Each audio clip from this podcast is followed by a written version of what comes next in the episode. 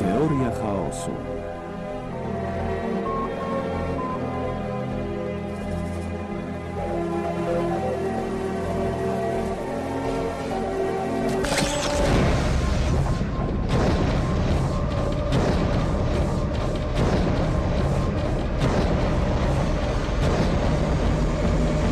Welcome to the real world.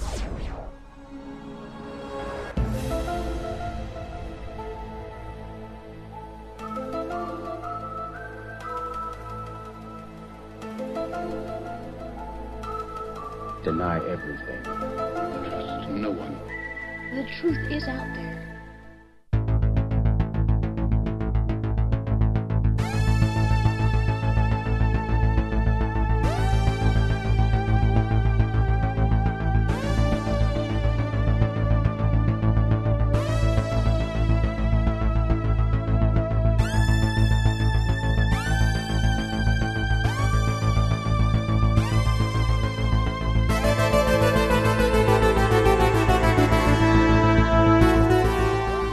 Witajcie bardzo gorąco serdecznie w ten, no można powiedzieć, wiosenny nastrój. Coraz cieplej jest na dworze. A dzisiaj jest szóstego maja, jak ktoś nie wie, a generalnie w Polsce już jest siódmego maja, dlatego rozpoczynamy Teorię chaosu jak zwykle wieczorem w Radiu Kontestacja. Dzisiaj, jak pewnie wiecie, yy, będziemy rozmawiali o survivalu i to survivalu domowym. Czym się różni od zwykłego survivalu? No, praktycznie się różni wszystkim, ale ja naprawdę jestem zupełnym lajkiem w tym temacie. To o tym będzie mówił dzisiaj profesjonalista. Ale zanim do tego profesjonalisty dojdę i przywitamy się, chciałbym tutaj y, poruszyć temat, który no, zelektryzował wszystkich, a mianowicie nie, nie, nie była to beatyfikacja na Pawła drugiego, chociaż może dla niektórych też, nie, była to też, nie był to też ślub y, pary królewskiej w Wielkiej Brytanii, natomiast to był trzeci news, który się pojawił, y, śmierć Bin Ladena, został zgładzony przez, zabity przez służby specjalne Stanów Zjednoczonych. Co ja mam na ten temat do powiedzenia? No dla mnie to było już od dawna jasną sprawą. Oczywiście stuprocentowych dowodów jak zwykle nie mam, natomiast są tak ewidentne poszlaki, że to jest no już tak po prostu na bezczela nas oszukują, że już większość zwykłych ludzi, zwykłych zjadaczy chleba w to nie wierzy. Yy, podam tylko takich parę faktów. Yy, które możecie sobie przeczytać w internecie, które jak pojedziecie do Pakistanu możecie zweryfikować, yy, a jak nie, no to musicie zawierzyć innym dziennikarzom, którzy tam są i, i to badają, yy, w, co powiedział sąsiad domniemanego Bin Ladena, yy, mieszkaniec Abbottabad, w którym właśnie domniemanie zginął Bin Laden. On był właśnie yy, świadkiem yy, nalotu i też yy, niedaleko mieszkał właśnie tam, tej kryjówki Bin Ladena, mówi, że po prostu to, co przedstawiają nam media, nie jest prawdą i również nie jest prawdą, że Bin Laden ukrywał się w ostrzelanym domu, przez którego posesję wielokrotnie od lat przechodził. Po prostu tam nigdy nie było tej osoby, czyli Bin Ladena. Jeszcze jest takie mnóstwo różnych faktów, które możecie przeczytać. Troszkę one są sprzeczne ze sobą, natomiast we wszystkich jest to, że Bin Laden już od niedawna Od dawna nie żyje. Chociażby słowa premier, byłej premier Pakistanu Benazir Bhutto, która w dwa tysiące siódmym roku, pod koniec roku, udzieliła wywiadu Davidowi Frostowi, znanemu dziennikarzowi amerykańskiemu, że Osama Bin Laden został zamordowany przez Ahmeda Omar Sida Sheikh, Sheikha, których jest, który był również jednym z mężczyzn skazanym za porwanie i zabójstwo dziennikarza Daniela Pirla. Yy, tak, Benazir Bhutto, jak wiecie, dwudziestego siódmego grudnia dwa tysiące siódmego roku została zamordowana w Pakistanie, niedługo właśnie po tym, jak udzieliła tego wywiadu.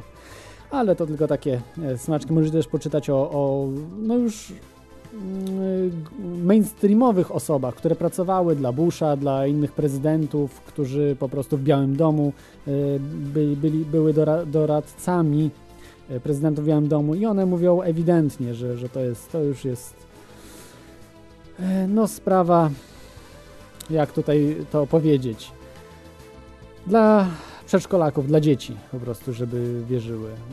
Jeżeli wolicie po prostu to wierzyć w to, co jest w telewizji, czy to, co jest w radiu, to polecam wam, słuchajcie tamtych mediów, słucha, czytajcie gazety. No, tak jak kiedyś się mówiło, zapytaj milicjanta, on ci prawdę powie. Także tak samo tutaj. Zapytaj się zapytaj się telewizora, on ci prawdę powie. Dobrze, przechodzimy do tematu głównego, bo dość już tych Bin Ladenów i tych różnych innych no mało istotnych rzeczy. Przechodzimy do tematu audycji, czyli domowego survivalu. Dzisiaj gościem będzie pan Artur Kwiatkowski, szerzej znany jako domowy survivalista.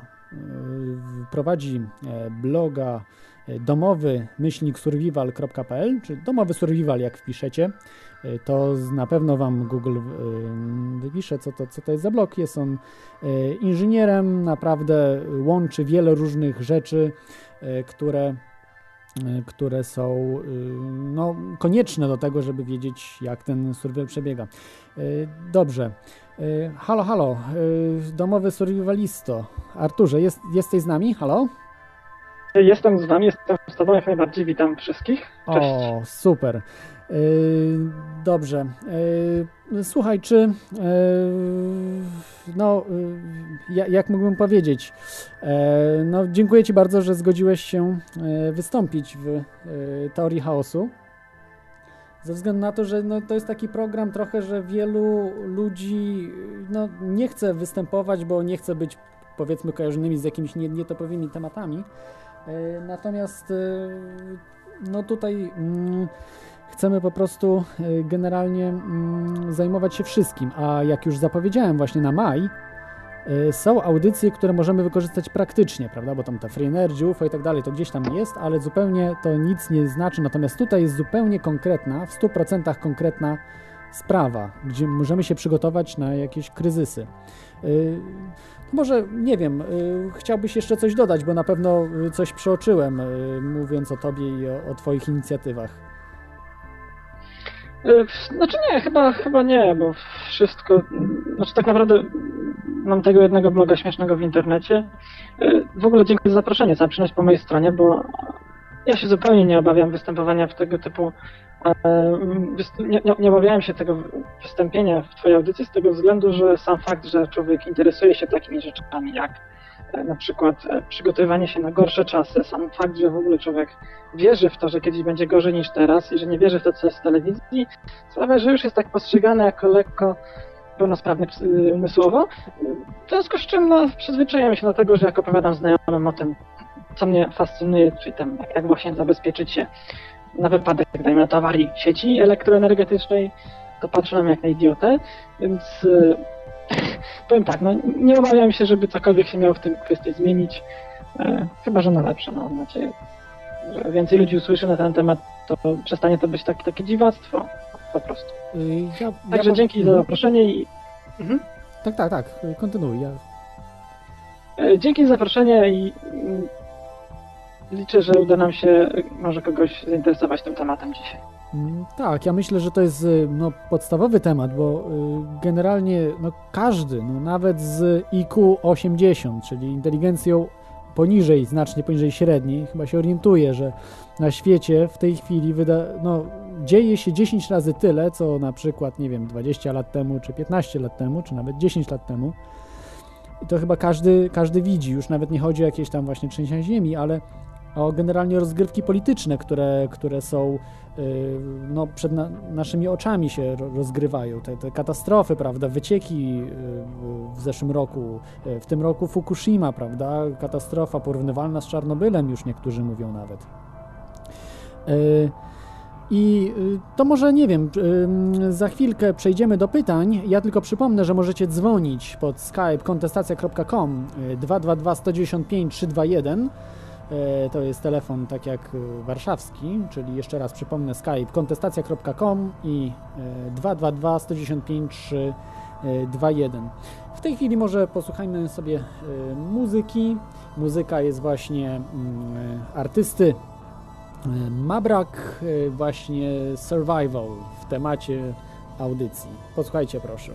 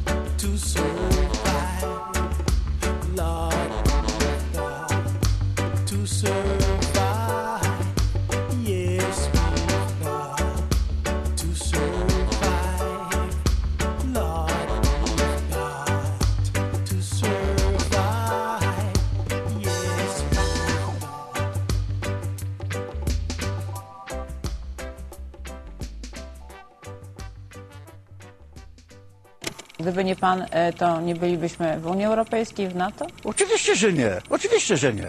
Gdyby ch- chciał formalnie Tadeusz Mazowiecki wykonywać wszystkie obowiązki, Rosja by się wycofała ze wszystkich porozumień i wycofanie wojsk sowieckich z Polski. No przecież to takie proste. Chcesz mieć tupet Bolesława? Słuchaj Radio Kontestacja. w w w kropka kontestacja kropka com. Synu! Czy odrobiłeś już lekcję? No już tato nad tym pracuje. Nieważne! Chodź, usiądziemy i razem posłuchamy tej kontestacji! Dobrze, jesteśmy z powrotem. Jak słyszycie właśnie już nasz podkład. Eee, wracamy do naszego gościa.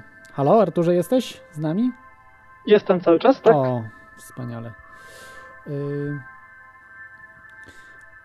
Dobrze, to mam do ciebie pierwsze pytanie, bo no pewnie, pewnie zdajesz sobie sprawę, że to jest dla dziewięćdziesiąt procent ludzi w Polsce no temat zupełnie nie, nie tak może odjechany, jak tutaj zajmujemy się w teorii chaosu, bo to jest jeden z bardziej konkretniejszych tutaj, natomiast jednak jest dosyć taki odległy od tego, co widzimy, prawda, otwieramy okno, jest wszystko, wszystko normalnie, jak było mm. dawniej.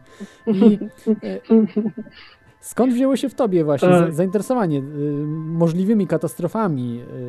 No najpierw wydaje się właśnie, że, że najpierw się musiał to wziąć, żebyś potem prowadził tego bloga i uczył ludzi, i samemu, samego siebie też, jak po prostu sobie w tego typu katastrofach radzić, tak podejrzewam, czyżby właśnie to był syndrom roku dwa tysiące dwunastego, Patryk Geryl?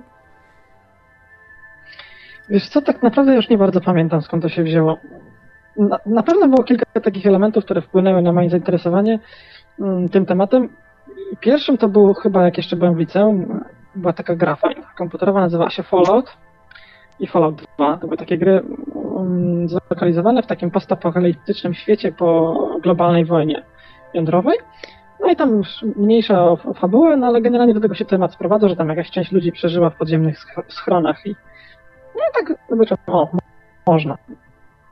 Dosyć, dosyć mi się to wydało ciekawe, chociaż y, takie na poziomie bardziej y, zainteresowania typu, że no jest jakieś takie fajne science fiction z takiej niszy, można sobie poczytać, czy tam pooglądać filmy, nie? Mhm. E, Potem gdzieś trafiłem na jakąś taką stronę właśnie, gdzie ludzie opisywali różne sposoby przygotowania się na, na katastrofę. Już nie pamiętam, jak ja tam wpadłem. Ja szukałem chyba czegoś zupełnie innego. Trafiłem na taką książkę pod tytułem Nuclear War Survival Skills, czyli z grubsza umiejętności pozwalające przeżyć wojnę jądrową. Ta książka ma chyba dwieście stron. Jest na przykład instrukcja budowy takiego prostego schronu przeciwatomowego, który pozwala tam rodzinę zabezpieczyć, a buduje się go przez jedną dobę. Jak tam pracują dwie osoby, tak? Przy łopacie.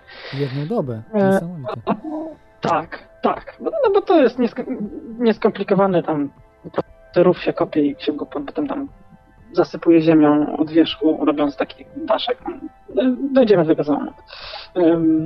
Natomiast ostatnio taki, to, co miało największy wpływ na, na to moje zainteresowanie, to był chyba z dwa lata temu dostałem od znajomego odnośnik do podcastu takiego prowadzonego przez gościa w Stanach, podcastu o survivalu, The Survival Podcast. I on właśnie taki nowoczesny survival, survival opisuje, czyli właśnie takie, takie przygotowanie się na te gorsze czasy ekonomicznie, na te gorsze czasy z punktu widzenia takich zupełnie prozaicznych rzeczy, jak na przykład to, że jedna osoba w rodzinie może stracić pracę, a skończywszy na tym, że będzie jakaś globalna pandemia, czy, czy jakiś globalny kryzys finansowy, że wszyscy ludzie będą biedni biegać po ulicach i wymachiwać nożami, żeby pozabijać się nawzajem za kawałek chleba. Także to, to jest to, co ugruntowało moje zainteresowanie i, i uświadomiło mi, że to jest temat, którym trzeba się koniecznie zainteresować.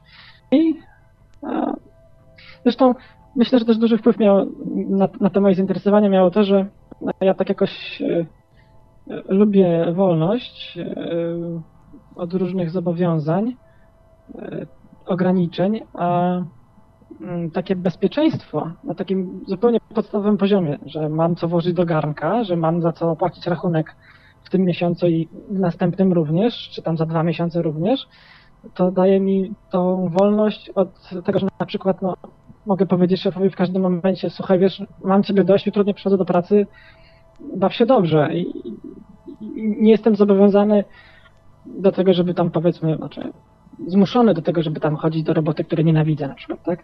I, i właśnie ta cała, to cały, ten cały temat tego przygotowywania się we własnym zakresie na te, na te trudniejsze czasy, myślę, że daje, daje mi jakby spore zabezpieczenie, które ułatwi mi później podejmowanie rozsądnych decyzji, a nie będzie zmuszało mnie do robienia czegoś, na co nie mam zupełnie ochoty. Także myślę, że to tak, jakby tak to streścić. Kurczę, no nie spodziewałem się takiego pytania, bo może bym coś wymyślił, tak, jakąś taką... A nie, no bar, bardzo... Schludną historyjkę, ale... Ba, ba, bardzo nas to tutaj w kontestacji urzeka tego typu, jeżeli ktoś właśnie ceni wolność, bo to jest generalnie takie najbardziej wolne radio w internetowe w Polsce, a nawet chyba nie internetowe, bo generalnie te wszystkie mainstreamowe radia polskie są strasznie zniewolone, tam mało co w ogóle można no powiedzieć. Yy, także dobrze, jeszcze przypomnę raz, żebyście dzwonili, yy, Skype kontestacja kropka com, telefon dwieście dwadzieścia dwa sto dziewięćdziesiąt pięć trzysta dwadzieścia jeden, a teraz przechodzimy jeszcze tutaj do yy, drugiego pytania, yy, znacznie konkretniejszego, yy, bo dotyczącego Polski. Jakiego typu katastrofy spodziewałbyś się w Polsce? Innymi słowy mogę yy, tak to sformułować, jaka jest katastrofa najbardziej prawdopodobna w Polsce. I przepraszam, tylko jeszcze tutaj wtrącę, cytu- cytuję z twojej strony wpis z lipca dwa tysiące dziesiątego roku. W tym roku takie katastrofy w Polsce były już dwie. Po pierwsze, kilkutygodniowa przerwa w dostawach prądu w Małopolsce spowodowana y, uszkodzeniami sieci elektroenergetycznej. Po drugie, dwie fale powodziowe na wielu rzekach w kraju. No raczej to n- nie wydaje mi się, że to są jakieś poważne y, katastrofy. Znaczy to zależy od y, punktu widzenia, bo zwróć uwagę, że no, powódź, choćby była o charakterze lokalnym, no to jednak jakieś tam ileś tam set czy tysięcy tych rodzin pozbawia dachu nad głową. Y, no ludzie są w dużej mierze sobie sami tego winni, że budują domy tam, gdzie rzeka wylewa. Nieistotne. Y, ale na przykład ta, ta awaria prądu. Y, to jest kilka tygodni, kiedy w środku zimy masz w domu ciemno i zimno. Bo jak masz nowoczesny dom, gdzie masz kuchenkę na prąd i pompę ciepła na prąd, to nie masz prądu, nie masz zupełnie niczego. Więc zresztą nawet taki tradycyjny system grzewczy, gdzie masz jakiś tam kocioł na węgiel i, i kaloryfery w całym domu, też wymaga do pracy prądu, bo tam jest jedna pompka i sterownik. No i jak przez te sześć tygodni nie masz prądu, to oprócz tego, że masz ciemno, to masz też zimno. No i nie daj Boże, nie masz jeszcze na czym gotować yy, jedzenia. A jak masz na przykład roczne dziecko albo niemowlaka w domu, no też masz w ogóle przerąbane. Natomiast wracając do tego pytania, czego ja się najbardziej obawiam, czy co mnie się wydaje najbardziej prawdopodobne, z całą pewnością znacznie wyższe ceny paliw niż w tej chwili. To jest to, co mnie najbardziej spędza sen z powiek, a to wymaga ode mnie sporo myślenia, bo dotyczy, no to to pozmienia naprawdę wiele. Począwszy od tego, że przestanie się nam opłacać, nam pojedynczym ludziom, przestanie się opłacać jeździć samochodem do pracy i na przykład e, okaże się, że przedmieścia zaczną powoli wymierać, tam gdzie nie ma komunikacji miejskiej, bo po prostu ludzie wydaje, nie będzie chciał mieszkać. No i teraz e, ja mam działkę, parędziesiąt kilometrów od Warszawy, no i, i cóż, no to nie, ja chcę się tam osiedlić, a jestem głęboko przekonany, że ropa będzie, mam na myśli olej napędowy, będzie kosztować dwadzieścia złotych. W ciągu kilku najbliższych lat, nie wiem, pięciu, dziesięciu, no ale to będzie okres mojej aktywności zawodowej. Ja nie będę dojeżdżał sam tam do pracy, a pociągu to tam za bardzo nie ma, więc no muszę się na przykład przestawić na inny sposób zarabiania pieniędzy, tak? Jakąś zdalną pracę czy coś w tym deseń. Czyli te, te, te droższe paliwa to jest to, co mnie najbardziej martwi, a to wpłynie nie tylko na takie właśnie nasze, nasze pojedyncze decyzje, ale też na przykład na koszty żywności, którą się m, produkuje jednak z bardzo dużym nakładem energii, począwszy od obsługi tego ciągnika, który to pole musi zaorać, przez potem kombajn, który to zboże zbierze, ciężarówki, którymi się to wozi po, całym Pol- po całej Polsce w tej nazad, bo mąkę się robi w jednym miejscu, a chlebek się piecze w zupełnie innym, a potem następnego dnia trzeba ten chlebek rozwieźć do, do sklepów. A poza tym nawozy, które się produkuje, azotowe na przykład, też się biorą z, z paliw kopalnych i, i to po prostu będzie wszystko postawione na głowie. Takich rzeczy jak na przykład jakaś epidemia globalna, pandemia, to się tak specjalnie nie, nie obawiam tego. Nie wiem czemu, ale jakoś nie spędza mi to snu z powiek. Myślę, że przez tą drożejącą ropę to się gospodarka posypie. A nawet jeśli nie przez tą ropę, to się posypie sama z siebie, przez, ten, przez dostępność kredytu. I nie przypuszczam, żebyśmy mieli taką bańkę nieruchomości w Stanach, ale no nie przypuszczam, żebyśmy byli tak bogaci, jak, jak jesteśmy w tej chwili za dwadzieścia lat. Mhm. Przy czym wiele osób z pewnością nie zgodzi się ze mną z tym stwierdzeniem, że w tej chwili jesteśmy bogaci, ale myślę, że będziemy jeszcze biedniejsi, więc przede wszystkim ta ropa i jakaś gospodarcza katastrofa. Mamy też problem podobno z sieciami elektroenergetycznymi w Polsce, że są w kiepskim stanie i że prąd będzie droższy. A więc jak prąd będzie droższy, to wszelkie własne źródła prądu zaczynają mieć sens nie tylko z punktu widzenia zabezpieczenia siebie samego, jak i oszczędzania sobie pieniędzy w perspektywie tam dwudziestu czy tam trzydziestu lat, prawda? Żywotności takich na przykład baterii słonecznych. Mhm. Ja od siebie tylko dodam, że nie jesteś odosobniony, bo w tym myśleniu, w Polsce może, może i tak, natomiast raczej powinniśmy, uważam, czerpać z ludzi, z narodów, które jednak osiągnęły wyższy stopień rozwoju, na przykład Stanów Zjednoczonych, i tam chyba jest Amerykaninem, Jeremy Rifkin, jeśli dobrze pamiętam, on chyba Koniec ropy, czy coś tak, taką książkę wydał, teraz już tak z pamięci mówię, chyba nawet pięć lat temu ona wyszła, także dosyć, dosyć stara książka. I on właśnie o tym pisze, że te przedmieścia będą wymierały, że ropa będzie kosztowała tyle, a tyle. I on generalnie, można powiedzieć, że przewidział ten peak oil. Brał po prostu, miał dużo, dużo lepsze dane niż my mamy, nawet podejrzewam niż ty, domowy survivalisto masz. Więc nie jesteś odosobniony i to są naprawdę poważne problemy, nad którymi dzisiaj myślą w Stanach na najwyższym szczeblu. To nie jest po prostu do... śmieszne, co się wydaje po prostu nie, niektórym ludziom. Natomiast tutaj w kontestacji słuchacze są na tyle świadomi, że wiedzą, że taka audycja jest y, dosyć ciekawa i cenna. Może się, może się właśnie w przyszłości y, przydać. Ale ja, chodziło mi właśnie, jeszcze powrócę do tych katastrof, bo chodziło mi o tym, o to, że jednak w Polsce no te mm, katastrofy, jeśli chodzi o trzęsienia ziemi, prawda, wybuchy wulkanów, takie naprawdę katastrofy, które obejmują y, setki tysięcy osób, no jednak tego nie ma. Nawet taka powódź, yy, największe powodzie, no to generalnie zalewa tych, którzy się budują na terenach yy, tych zalewowych, powodziowych i najczęściej właśnie są sobie winni. I yy, yy, jakbyś mógł się właśnie do tego odnieść, że jednak Polska to raczej, raczej, aha, Yy, czyli też uważasz, że raczej nie, nie będzie właśnie tego typu katastrof, tylko właśnie ten olej, yy, brak, brak energetyki. Znaczy, bo to, wiesz, to, to są po prostu rzeczy, które najprościej, najprościej nie jest przewidzieć. Ja mhm. tym się też interesowałem sporo i to po prostu widzę, a takie katastrofy naturalne, no trzęsień ziemi to się nie bardzo mamy co obawiać, mhm. tak mi się wydaje, no ale gdzieś czytałem ostatnio, że i tsunami się zdarzało nad polskim wybrzeżem kiedyś tam. Bo gdzieś tam było jakieś trzęsienie ziemi w, w Szwecji, no. Jedno zdarzyło się kilkaset lat temu. Więc trzęsienie ziemi to tak się nie obawiam. No ale tak, wybuch wulkanu na drugim końcu globu może spowodować takie coś, jak było kiedyś, nazywa się to rok, nazywało się to rok bez lata, kiedy był śnieg w czerwcu i w lipcu, mhm. bo było tak dużo pyłu w atmosferze, że po prostu ziemia się mocno schłodziła i, i był z tym, tym spory kłopot. Więc taki niby...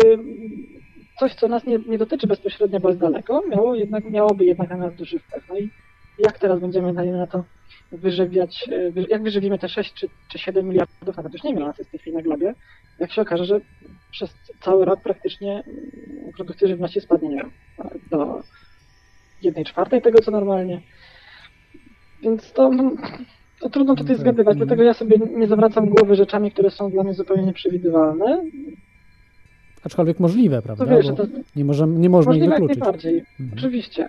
Ale takie, nawet takie zdarzenia o charakterze lokalnym mogą, mogą sporo namieszać. W, to chyba w ubiegłym roku było na Węgrzech czy w Rumunii jakiś taki zbiornik jakichś tam toksycznych odpadów. Na Węgrzech, tak, tak, tak, na Węgrzech. Tam tama się rozsypała. Ile takich zbiorników jest w Polsce? Chyba ze trzy. Jeden gdzieś tam koło, zdaje się, Ska.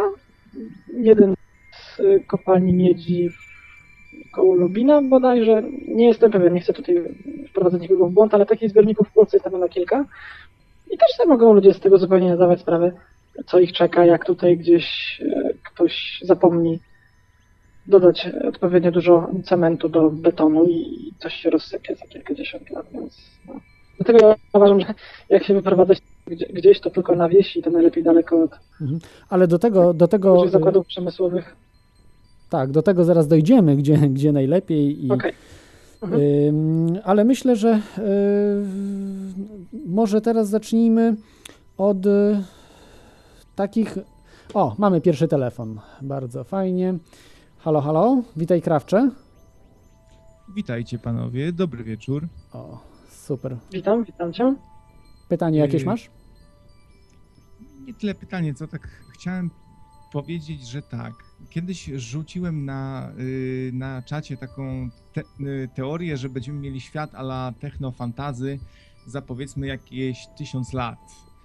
Technofantazy, jakby ktoś nie wiedział, to po prostu no, taka krzyżówka science fiction i fantazy, baśni, że mamy zarówno i technikę, i coś w, w, w rodzaju magii, ale też no, no, można to rozumieć, że świat taki po prostu może trochę taki jak Fallout, yy, tylko że tam no, to, to z kolei to jest yy, rzeczywistość yy, alternatywna, bo katastrofa nuklearna nastąpiła bodajże w latach pięćdziesiątych, więc, więc ale to, to, to daje tej grze właśnie ten specyficzny, fajny klimat, ale no tak sobie myślę, że świat się bardzo zmienił nieprawdopodobnie już w skali, jeśli popatrzeć na życie naszych rodziców nawet, no nie mówię dziadków, nawet przecież jeszcze do, do niedawna nie było czegoś takiego jak telewizor, nie mówiąc już o internecie, no ludzie zupełnie ina- inaczej spędzali czas. Nikomu się nie śniło, że w ogóle, żeby dyskutować na tematy na przykład takie, jakie teraz są poruszane w teorii chaosu, więc mi się wydaje, że świat się może bardzo zmienić nagle, jeśli nastąpi jakiś właśnie bardzo duży kataklizm, e, O, jakiś konflikt ogólnoświatowy, bo wtedy wydaje mi się, że rządy mogą na przykład użyć swoich różnych właśnie tajnych wynalazków, tajnych technologii, tajnej broni i wszystko się może zmienić dia- diametralnie. Mo- można też sobie tak myśleć, że no... Zaraz, zaraz, wystarczy jakiś jeden nowy wirus je, czy, czy coś i możemy mieć plagę zombie. To nie jest jakieś takie science fiction całkiem nieprawdopodobne. Tak mi się wydaje. E, czy, czy miałbyś jakieś pytanie? Nie, nie, tylko chciałem się podzielić taką myślą. No, może jednak, bo to jest naprawdę, jest domowy survivalista, zajmuje się tym tematem długo, jest inżynierem, mógłby powiedzieć na jakiś temat, jakby, jakbyś w sumie, miał w sumie, problem. No, no tak się za, zastanawiam powoli, jak yy, przeżyć właśnie taką krytyczną sytuację, jak postępować w pierwszych chwilach, kiedy nastąpi już sytuacja taka, że powiedzmy są jakieś zamieszki na ulicach, panuje anarchia, e, skażenie jest duże, no taki po prostu świat już totalnie przerąbany, trochę jak z filmu albo gry komputerowej. Fallout. Jak postępować? A jeszcze chciałem się powiedzieć. Mhm. Na, na zakończenie to może się ro, rozłączę i gość poopowiada. Dobrze, dobrze. Chciałbym tylko puścić kró, króciutkiego dżingielka, takiego, który w sam raz się nadaje na, na tą audycję. No dobrze, proszę. Ale króciutkiego prosimy. Krawczy. Jasne. Dobra. Hmm, dopiero kiedy poczujesz teorię chaosu, wtedy prawdziwym kontestatorem ty się staniesz. U, przepraszam, przepraszam, to nie ten. Yy, drugi jest też kró, króciutki. Może Babcia, wiersz. Co my się martwimy, jak za rok koniec świata w dwa tysiące dwunastym? Przesunęli? Za sto lat? Ale jaja. Po co ja kupowałem ten zestaw survivalowy za dwieście złotych? Dwa suchary, krzesiwo, igła i nitka do zaszywania ran. Przyda się, jak PiS dojdzie do władzy? Dobre, dobre. Dobre, dobre, naprawdę dobre, Krawcze. I to może jak podobało się, to jeden jeszcze na zakończenie. Może taki trochę mm, niezbyt wesoły. I runie stalowy orzeł, trzymający pod swymi skrzydłami dwa kaczory. Kiedy orzeł upadnie, wejdzie na niego trzeci kaczor i krzyknie: biada! No i tyle. No, dziękuję bardzo, Krawcze, za, za te dżingle i pytanie. I teraz prosimy gościa o odpowiedź. Właśnie, o... Ja też dziękuję za pytanie, bo jest dobre na początek. Bo generalnie rzecz biorąc, w sytuacjach zagrożenia, jakichś, powiedzmy, tych zamieszek, skażenia, ataku zombie, czy jakiejś epidemii, czy czegokolwiek innego, co nas może spotkać, możliwości reakcji są zasadniczo dwie. Możliwość pierwsza, ucieczka, czyli pakujemy się i uciekamy z miasta, czy tam z miejsca, w którym akurat jesteśmy, zagrożonego na przykład tym, nie wiem, jakimś wielkim pożarem, czy, czy tym skażeniem. Albo możliwość druga, zamykamy się w czterech ścianach na cztery spusty i siedzimy tak długo, dopóki się sytuacja nie uspokoi. Co może być rozwiązaniem w przypadku na przykład zamieszek, czy powiedzmy epidemii. Jeśli mamy możliwość posiedzenia w domu przez kilka tygodni, przez który to czas ta epidemia na przykład wygaśnie. No i więc jak tylko się zorientujemy, że taka sytuacja ma miejsce, no to musimy sobie odpowiedzieć na pytanie, co robimy, czyli pakujemy się i uciekamy. Zakładam, że wcześniej przygotowaliśmy sobie jakieś miejsce, gdzie będziemy uciekać, dokąd będziemy uciekać. Mamy jakiś pomysł, jakiś plan. I potem, jeżeli tak jest, taka jest nasza decyzja, no to trzeba to zrobić jak najszybciej, bo to podobno jest godzina od momentu, kiedy oczywiste staje się, że już mamy do czynienia z jakąś kłopotliwą sytuacją, do momentu, kiedy wszyscy sobie z tego zdają sprawę i wsiadają do samochodów, więc przez tą godzinę można jeszcze ewentualnie gdzieś z miasta uciec, a potem się już nie da, bo są wszystkie drogi zablokowane. A jeśli zdecydujemy się zostać w domu, to mamy trochę więcej czasu, tak, bo, bo możemy się przygotować. No tutaj nie musimy uciekać, prawda? Tutaj już nas, czas, tak, czas nas tak bardzo nie goni. Prosta sytuacja. Któregoś razu moi rodzice przychodzą do domu po pracy, okazuje się, że nie ma wody. Jakaś awaria była, no, nic strasznego. Miasto gdzieś tam podstawiło dwa czy trzy beczkowozy. Tutaj u mnie na osiedlu są ujęcia wody oligoceńskiej, w związku z czym jest tych miejsc, gdzie tą wodę można zdobyć kilka, nie? No człowiek przychodzi sobie po pracy, a to jest środek lata, chciałby sobie wziąć prysznic, dajmy na to. No, no i okazuje się, że jedyna woda, jaką ma w domu, to jest w konewce do podlewania kwiatów na balkonie. No więc wszyscy zaraz wylegają na ulicę, bo wszyscy przychodzą do domu i wszyscy zdają sobie sprawę z tego, że nie mają na przykład z czego ugotować herbaty. Więc idą do sklepu i kupują zaraz wodę. W ciągu godziny cała woda znika ze sklepów i po godzinie w sklepie można kupić tylko najtańsze napoje gazowane, soki ewentualnie, to pewnie tylko te najdroższe i, i, i trzeba się ustawić w kolejce po wodę i nieść tą wodę w baniaku. Dobrze, jak ktoś ma taki baniak w domu, jak nie, to przyniesie sobie wodę w wiaderku do mycia podłogi, bo to jest jedyne wiaderko, jakie posiada. I już nawet taka, taka prozaiczna sytuacja, która może zdarzyć się całkiem często, pokazuje na to, że, że trzeba reagować szybko, to jest najważniejsze. Czyli jak gdyby dowiedzieć się jak najwięcej, decydować, co robimy, no i zakładając, że mamy rodzinę, jakoś się tymi informacjami wymienić, tak? Słuchaj, żono, dzwonię do żony, tak? Im wcześniej, tym większa szansa, że się dodzwonię i umawiamy się, słuchaj, na przykład widzimy się w naszym, naszym tam ustalonym miejscu i będziemy dalej uciekać razem, albo przyjeżdżę do domu, bo, bo, bo jest jakiś kłopot, no. Więc to jest moim zdaniem pierwsza rzecz, którą musimy zrobić. W momencie, kiedy takie zagrożenie się pojawi, no oczywiście trzeba najpierw odrobić pracę domową i się jakoś przygotować do tego, żeby w tym mieszkaniu móc wytrzymać, dajmy na to sześć tygodni bez wychodzenia z domu. Co jest do zrobienia, ale no, nie będzie to ani łatwe, ani przyjemne. Łatwe w sensie wytrzymanie sześć tygodni w czterech ścianach w tym, w tym samym towarzystwie, bez wychodzenia za drzwi, żeby kupić coś w sklepie, czy nawet, nie wiem, zaczerpnąć świeżego powietrza albo wyjść na papierosa. Halo? Halo? Mhm. Tak? Jesteś, tak? Cały czas. O, myślałem, Jestem że zerwało, czas, tak? zerwało y, połączenie. Y, dobrze, ale chodziło chyba, y, bo tak, tak, no to jest y, bardzo, bardzo y, ciekawie opowiadasz i, i no, y, ra, racjonalnie. To, y, z tym, że y, y, słuchaczowi właśnie chodziło, jak, jakby myśl, jak byś myślał, jakby był naprawdę taki y, wielki kryzys, że... Y, no nie wiem, kosmici się pojawili, czy właśnie tak jak w Falloutie jakieś wy, wybuchy jądrowe, no, no trudno mi powiedzieć, prawda, ale czy wtedy w ogóle jesteśmy sobie w stanie poradzić w, w czymś takim, prawda, w takim wielkim chaosie? A, a...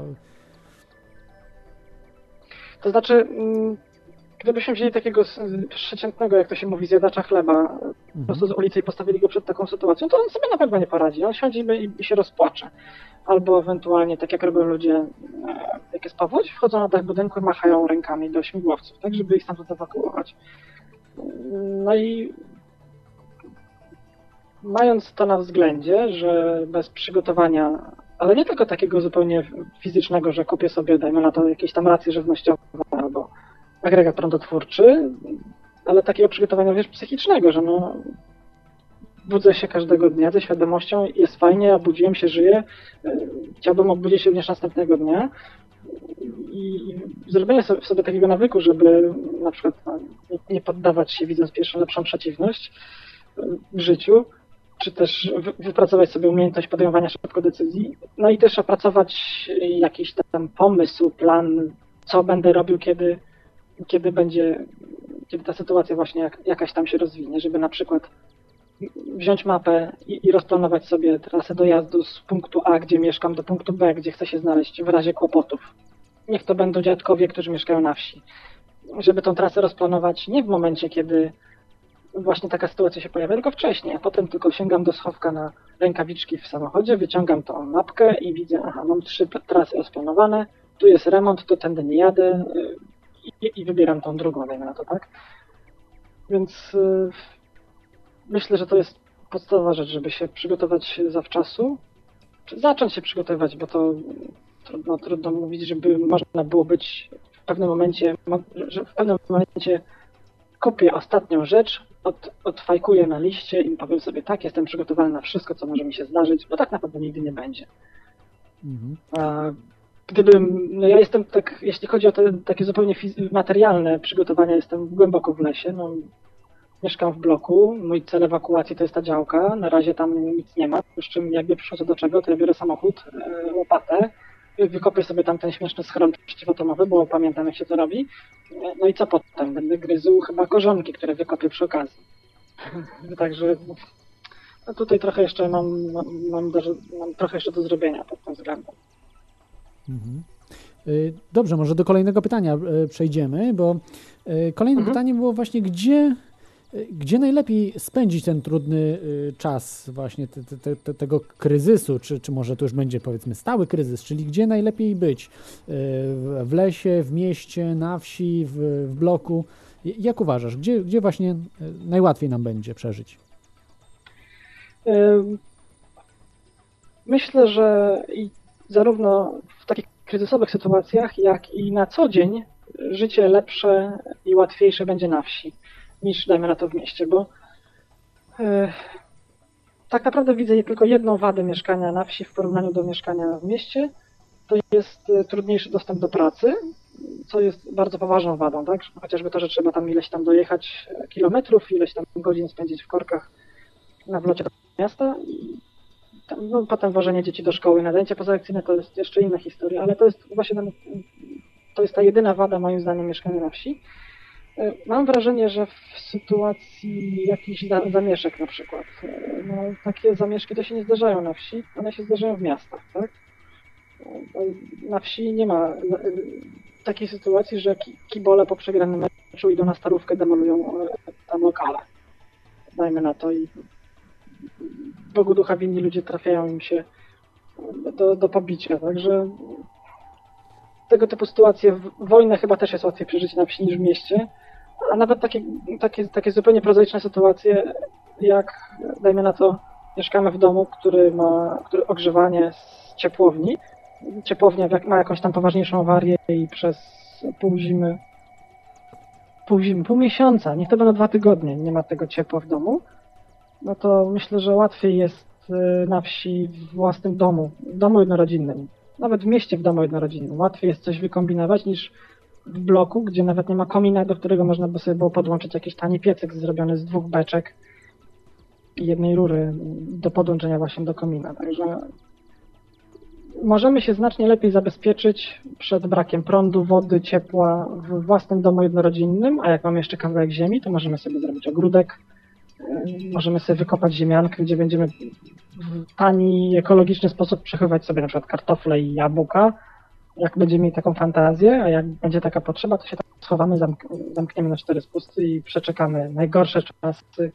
Opad pyłu radioaktywnego, będziemy tam siedzieć trzy tygodnie w ciemności na powierzchni kilku metrów kwadratowych, ale przeżyjemy bez choroby popromiennej później. Także myślę, że docelowo każdy z nas powinien myśleć raczej o wyprowadzce, może nie na taką zupełną zabitą dechami wieś, ale raczej z dala od miasta, zwłaszcza od miast, gdzie są jakieś zakłady przemysłowe, które w przypadku jakiejś wojny będą pierwszym celem nalotów. Broń atomowa też wycelowana jest raczej w zakłady i węzły komunikacyjne, w elektrownie na przykład, w zakłady przemysłowe, niż w terenie, gdzie rosną sobie buraki, tak? I, i jakaś wioska. Mhm. Dlatego mój, mój plan przewiduje właśnie budowę domu na wsi, takiego, który no, będzie w dużej mierze niezależny od, znaczy może nie tyle nie będzie, nie będzie zależny od na przykład prądu, ale będzie miał możliwość właśnie zaspokojenia tych najważniejszych potrzeb, jakby się coś miało zepsuć, tak na poważnie. Mhm. Dobrze, a tutaj jeszcze taki pewien problem, który też właśnie znalazłem na twojej stronie. Słuchacze też, czy, czytelnicy twojego bloga właśnie zwrócili na to uwagę, że no wszyscy nie, nie będą mogli przenieść się, prawda, na wieś, czy nawet nie będą chcieli, nie będą mieli, bali się będą zmi- zmiany pracy i tak dalej, i tak dalej. Większość jednak ludzi będzie, zostanie w, w blokach, prawda, w, w Polsce przeważają w miastach Aha. bloki i co oni y, mają zrobić, jak, jak, y, jak oni mogą się zabezpieczyć właśnie? Znaczy ja bym w takiej sytuacji, gdyby ktoś mnie takie pytanie zadał, rozmawiając ze mną w cztery oczy, zapytałbym go, czy on naprawdę nie ma wyboru. Czy to jemu się tak czasem tylko nie wydaje, bo, bo ja rozumiem, że są sytuacje, kiedy rzeczywiście z jakichś względów nie możemy się ruszyć z miejsca, gdzie mieszkamy, bo nas na to nie stać, bo jesteśmy w jakiś sposób zobowiązani, na przykład, nie wiem, mamy chorych rodziców w mieście, których trzeba odwiedzać, wozić ich do szpitala, coś takiego, tak? Są sytuacje, kiedy jestem to w stanie zrozumieć, ale są sytuacje, kiedy to się po prostu po prostu nie bardzo człowiekowi się chce i on sobie do tego dorabia jakąś ideologię, że nie może z jakichś tam przyczyn. I w tej sytuacji bym komuś zasugerował raczej, aby uświadomił sobie, że to on po prostu czegoś zrobić nie chce, a nie, nie może. Ale załóżmy, że rzeczywiście nie ma takiej zupełnie możliwości. No to jak nie ma możliwości się przenieść gdzieś na stałe, no to musi się zabezpieczyć tutaj, gdzie jest. Co nawet jakby miał tą możliwość, żeby się przenieść w perspektywie pięciu lat do wymarzonego domku na wsi, no to i tak przygotowania powinien powoli zacząć od zaraz, a nie czekać na, na ten wymarzony domek na wsi, bo może tego momentu nie doczekać. Zakupy dwa razy większe, kupić dwie puszki z kukurydzą zamiast jednej na zakupach, a potem jedną schować gdzieś głęboko do szafy czy pod łóżko na, na gorsze czasy, to można zrobić od, od razu i mieszkając w bloku tak samo można gromadzić zapasy żywności, jak i mieszkając na wsi. Ale nawet w takiej sytuacji myślę, że trzeba sobie zabezpieczyć jakiś cel ewakuacji. To się nazywa po angielsku ładnie bug-out location, czyli takie miejsce, gdzie kiedy kupa trafi w wentylator, my się wtedy pakujemy do samochodu i gdzieś uciekamy, tak? No i trzeba wiedzieć dokąd. Może to być, tak jak wspomniałem, dom dziadków na wsi, może to być yy, jakaś działka gdzieś, gdzie mamy domek letniskowy i tam gdzieś pod podłogą mamy ukryte zapasy, żeby ich nie ukradli, bo to wiadomo, że jak coś jest na wierzchu albo w szafce, to zaraz zostanie ukradzione. Więc jeśli nie mamy możliwości przeprowadzić się na stałe, no to przynajmniej zadbajmy o to, żebyśmy mieli taką możliwość w razie czego. Jak ja to często piszę, w razie czego, żebyśmy mogli po prostu się ewakuować i tam mniejszym lub większym wysiłkiem przeżyć te, te, te, te gorsze chwile, a potem, jak już się sytuacja uspokoi, wrócić do miasta. Ja też nie wyobrażam sobie, że do końca życia będę mieszkał na wsi, nie wyobrażam sobie, że w wieku dziewięćdziesięciu lat będę jeździł trzydzieści kilometrów do lekarza na przykład, tak? Więc no, liczę się z tym, że kiedyś będę musiał się z powrotem przeprowadzić do miasta, którego nienawidzę, ale to jest zupełnie inna historia, że ja nie lubię mieszkać w mieście, więc to, to nie jest tak, że, że zawsze będę, będę mógł powiedzieć sobie, że jestem, że mieszkam sobie na wsi i, i, i mogę. Rzeczywiście w pewnym momencie będę musiał powiedzieć sobie, że nie mam wyboru, muszę mieszkać w mieście. Stąd też rozumiem takie, takie, taki dylemat. Podsumowując, zdecydowanie miejsce, gdzie będziemy, się, gdzie będziemy mogli uciekać. Rodzina, która mieszka gdzieś na wsi, myślę, że powinna być pierwszym pomysłem, od którego powinniśmy zacząć. Dobrze. Mamy, mamy słuchacza na linii. Halo? Halo? Tak, jesteś na linii, słuchaczu. Dobry wieczór. Dobry wieczór. Witaj. Ja chciałem zapytać się, bo nie słuchałem tej audycji od początku samego, ale chodzi mi głównie o jakie źródła energii najlepiej się zaopatrzyć. Chodzi mi tutaj o panele słoneczne, czy wiatraki, co wytwarzają prąd. Albo agregat prądotwórczy też. Yy, tak, myślę, że tak. Znaczy, to też zależy do jakiego celu, bo parę minut temu rozmawialiśmy o tym, jak była awaria prądu w ubiegłym roku i gdzieś tam ktoś przez sześć tygodni nie miał, nie miał prądu w środku zimy. I na taką sytuację to wiatrak może by się przydał, podobno wiatraki tak. działają dobrze zimą, bo mocno wieje. Natomiast agregat prądotwórczy i zapas paliwa to jest też niezłe rozwiązanie moim zdaniem i raczej bym od tego zaczął, tym bardziej, że koszt agregatu prądotwórczego to jest wydatek rzędu tysiąca złotych, a za tysiąc złotych to sobie system z bateriami słonecznymi złożymy taki no nieduży, a wiatra, wiatraka za tysiąc złotych to nie kupimy żadnego. Przepraszam, chińszczyznę taką, która ma moc trzysta watów, jak, jak jest huragan, czego w ogóle kupować nie warto. Także gdyby mnie ktoś rzeczywiście zapytał, jakie źródło energii elektrycznej jest najlepsze, to musiałbym wiedzieć konkretnie, do czego on, on to potrzebuje, bo być może na przykład do podtrzymania pracy takiej pompki w instalacji ogrzewania wystarczy U P S, czy, czy nawet zwykła przetwornica zamieniająca prąd stały z akumulatora na prąd zmienny dla pompki, plus zestaw dwóch dużych baterii samochodowych, akumulatorów samochodowych albo lepszych akumulatorów żelowych i to powinno wtedy załatwić sprawę. No ale z drugiej strony agregat, agregat prądotwórczy też wymaga paliwa, które też gdzieś trzeba przechować, więc nie jest w żaden sposób takim rozwiązaniem zrównoważonym, które daje nam gwarancję, że zawsze będziemy ten prąd mieć, co by się nie działo. To też nie jest rozwiązanie docelowe, moim zdaniem. Halo, jeszcze masz pytanie, słuchaczu? Chyba się rozłączył. Tak, tak, tak, chyba tak. Chyba już właśnie się rozłączył, niestety. Dobrze, no to my przechodzimy do kolejnego pytania tutaj. Tak w skrócie po prostu powiedzieć, e, jeśli możesz, e, jakie by były najważniejsze rzeczy, o których powinniśmy pamiętać, które e, powinniśmy mm, zgromadzić czy zabezpieczyć? Mój idol Jack Spirko, który prowadzi ten, ten podcast o survivalu, który się powoływałem już, on mówi, że takich potrzeb e, jest pięć. Woda, żywność, schronienie, bezpieczeństwo i energia.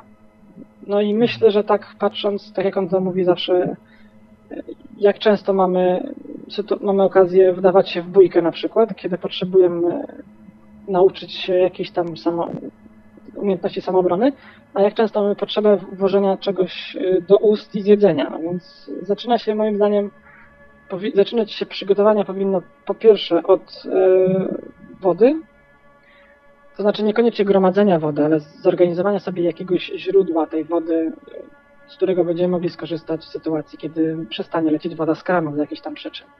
Czy to będzie beczka z deszczówką plus filtr do przefiltrowania tego, czy będzie to zapas y, takich pięciolitrowych baniaków z wodą mineralną z marketu, y, pieczołowicie zbierany przez rok, a potem wymieniany, żeby ta woda się nie zepsuła.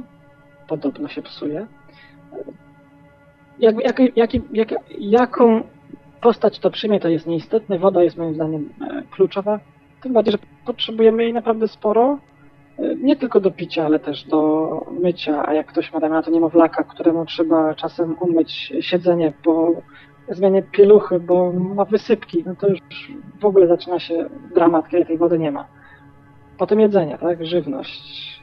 Myślę zasadę, żeby robić takie zapasy żywności, z których po pierwsze będziemy mogli korzystać na co dzień, żeby, żebyśmy tą puszkę, którą gdzieś tam mamy schowaną pod łóżkiem, żebyśmy mogli ją za pół roku wyjąć i wykorzystać do zjedzenia obiadu czy tam śniadania, żeby, żebyśmy mogli ją wymienić na nową, nie wydając na to żadnych pieniędzy, bo kupujemy jedną, wstawiamy na półkę, z półki zabieramy drugą, tak? Koszt tego jest taki, jakbyśmy kupili jedną puszkę i zużyli ją od razu.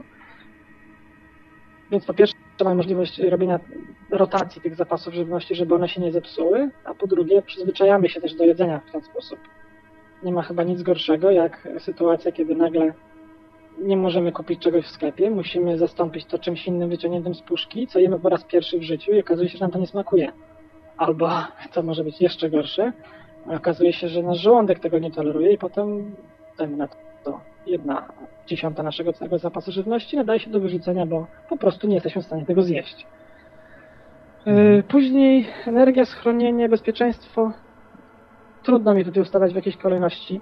Energia jest nam potrzebna do życia najbardziej chyba, jeśli chodzi o ogrzewanie i o przygotowanie posiłków.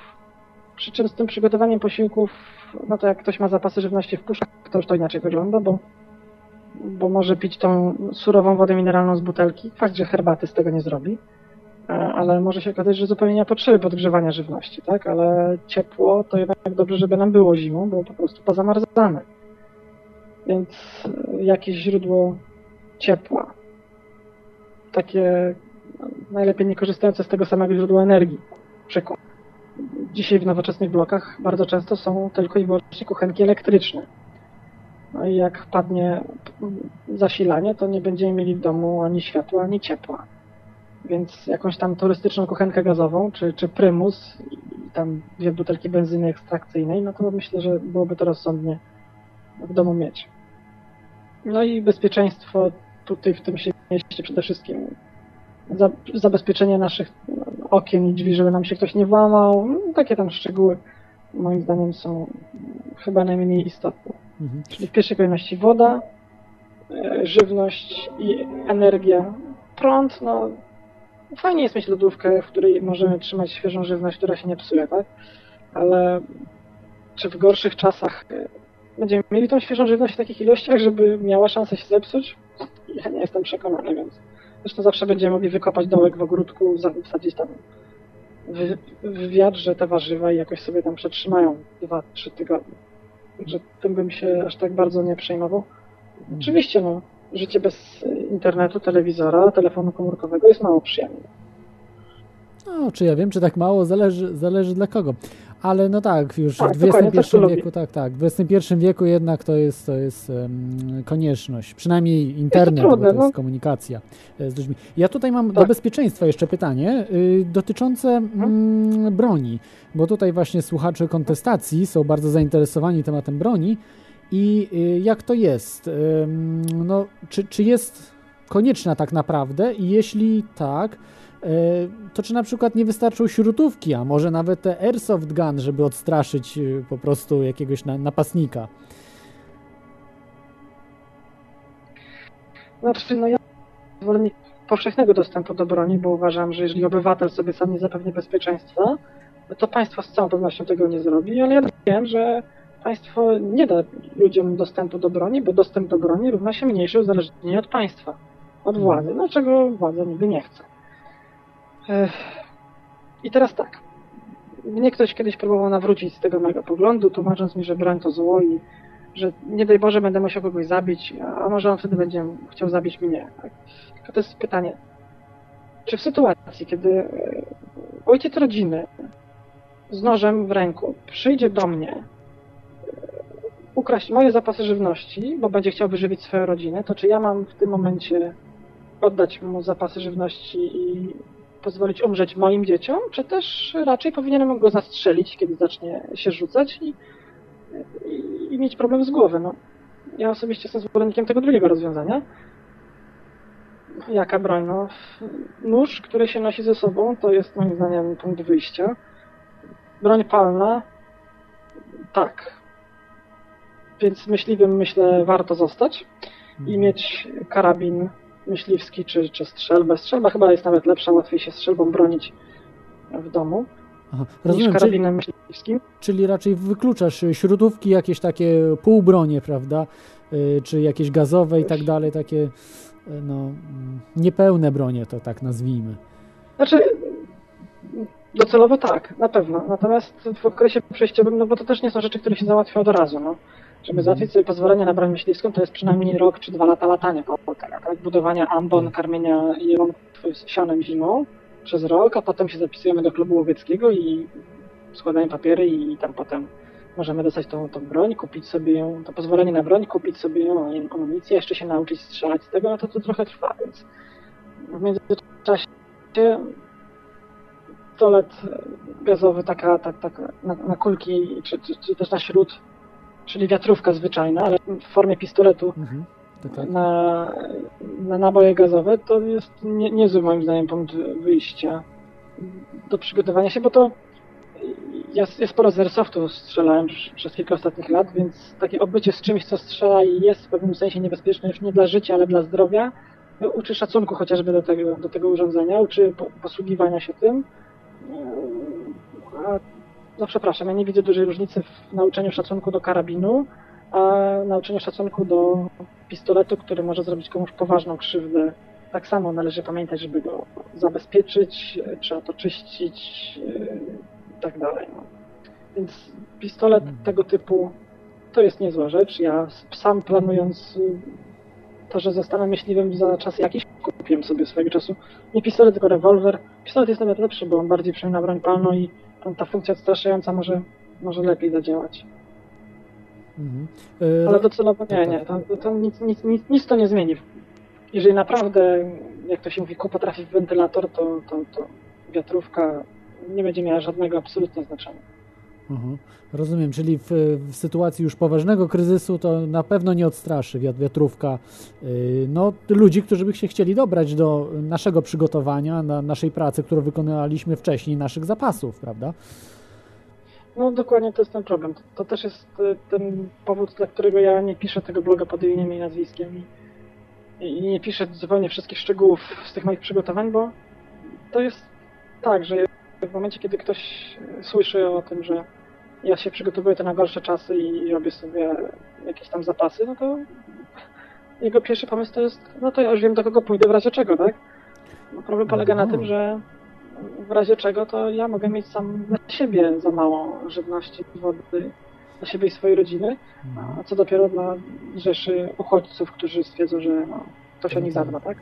Bar- bardzo rozsądne podejście, bo no tutaj słuchacze generalnie teorii chaosu i, i ludzie, którzy czytają te alternatywne informacje, no to nie jest niczym jakimś nadzwyczajnym to, to czym się zajmujesz i, i, i, i robisz, ale faktycznie, że nie tyle właśnie jest to, to sprawą wyśmianie ciebie czy coś, tylko że, że faktycznie wtedy twojej zakodujesz się po prostu jako właśnie ten, który wie jak przeżyć i Do, do ciebie po prostu ludzie, którzy w tym samym mieście, czy, czy gdzieś tam blisko ciebie, no po prostu do ciebie będą próbowali się y, dobrać, czy, czy no, czas nawet zajmować, prawda? Jeżeli już jest kryzys, to ty nie masz czasu, żeby komuś tłumaczyć, co ma robić, bo to miał czas wcześniej, przed kryzysem. Już w czasie kryzysu to już jest, już jest stracony, prawda? Jak y, praktycznie, no. Jest już pozamiatane.